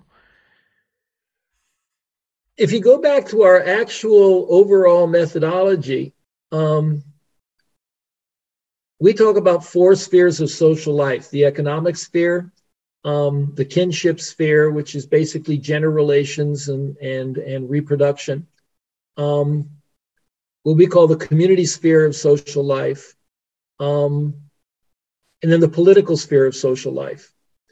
And so participatory economics was originally really only a proposal about the economic sphere. And we, without saying it was the be all and the end all, without saying it was necessarily more important than the political sphere or the, or the kinship sphere or the, or, or the community sphere. And community, what we mean is, is historically defined communities via race or ethnicity or religion. That's what we mean by community. I don't mean community as in neighborhood. Um, so what's happened is now for the first time we've sort of made some proposals about reproductive labor after not very very self-consciously not doing anything about that for a while and not me but somebody named steve shalom has made some very specific proposals about the political sphere which since participatory economy was called parecon. That got called parpolity. And I have not been very involved in that. I mean, I did get involved in the in sort of as one of the people working on uh, the reproductive labor or reproductive activity. Um, I've been uninvolved really, you know, with trying to think through proposals about how the political system should work as being quite distinct from representational democracy. Um, and so I would recommend, I mean, what I can do in that regard is simply recommend what Steve Shalom has written on that subject. There's also somewhat of a division in terms of websites out there for where you can find it and where you can't. So on the www.participatoryeconomy.org website, there really isn't any material there about our polity. Whereas if you go to the Real Utopia website, um, they feature, I, I mean, there's more material on the participatory economy, but they they certainly have a lot of the material up there about, you know, Steve's proposals that are in some way, I mean, what the way I would characterize them is I mean, people find our participatory economy proposals sort of in some ways outside the mainstream, even on the left. And I think in, in some way, and so they're they're sort of bold and innovative in that sense. I'm trying to now pretend I'm not trying to sell them as well, they're bold and innovative, but they make all the sense in the world. They're going to become majoritarian within two decades. Um, parpolity, I also think, is some very bold and innovative recommendations. And what it's an attempt to deal with is the, even in representative democracy, the average person just feels like this has nothing to do with me. And so I think that's that's the dilemma. That's the problem that Steve and others who've worked on on on parpolity, that's their starting point, and they are basically asking, can we can we propose something that's rather dramatically different from what people most people are you know even have heard of or even thought about um, to address that issue. And in that regard, I think that's a very very worthy task but I just am not personally able to speak to it in any kind of, you know, in any sort of detailed way. Robin, there's a last question I ask all of my guests, and it is if you think about the future, what makes you joyful? I find the human species interesting still. I, I, I find the human species interesting, and I knew not despite all evidence to the contrary, I remain optimistic that we may just figure things out. Fantastic. Robin, thank you so much for your time and being part of Future Histories. It was great to be on with you. Have a great day.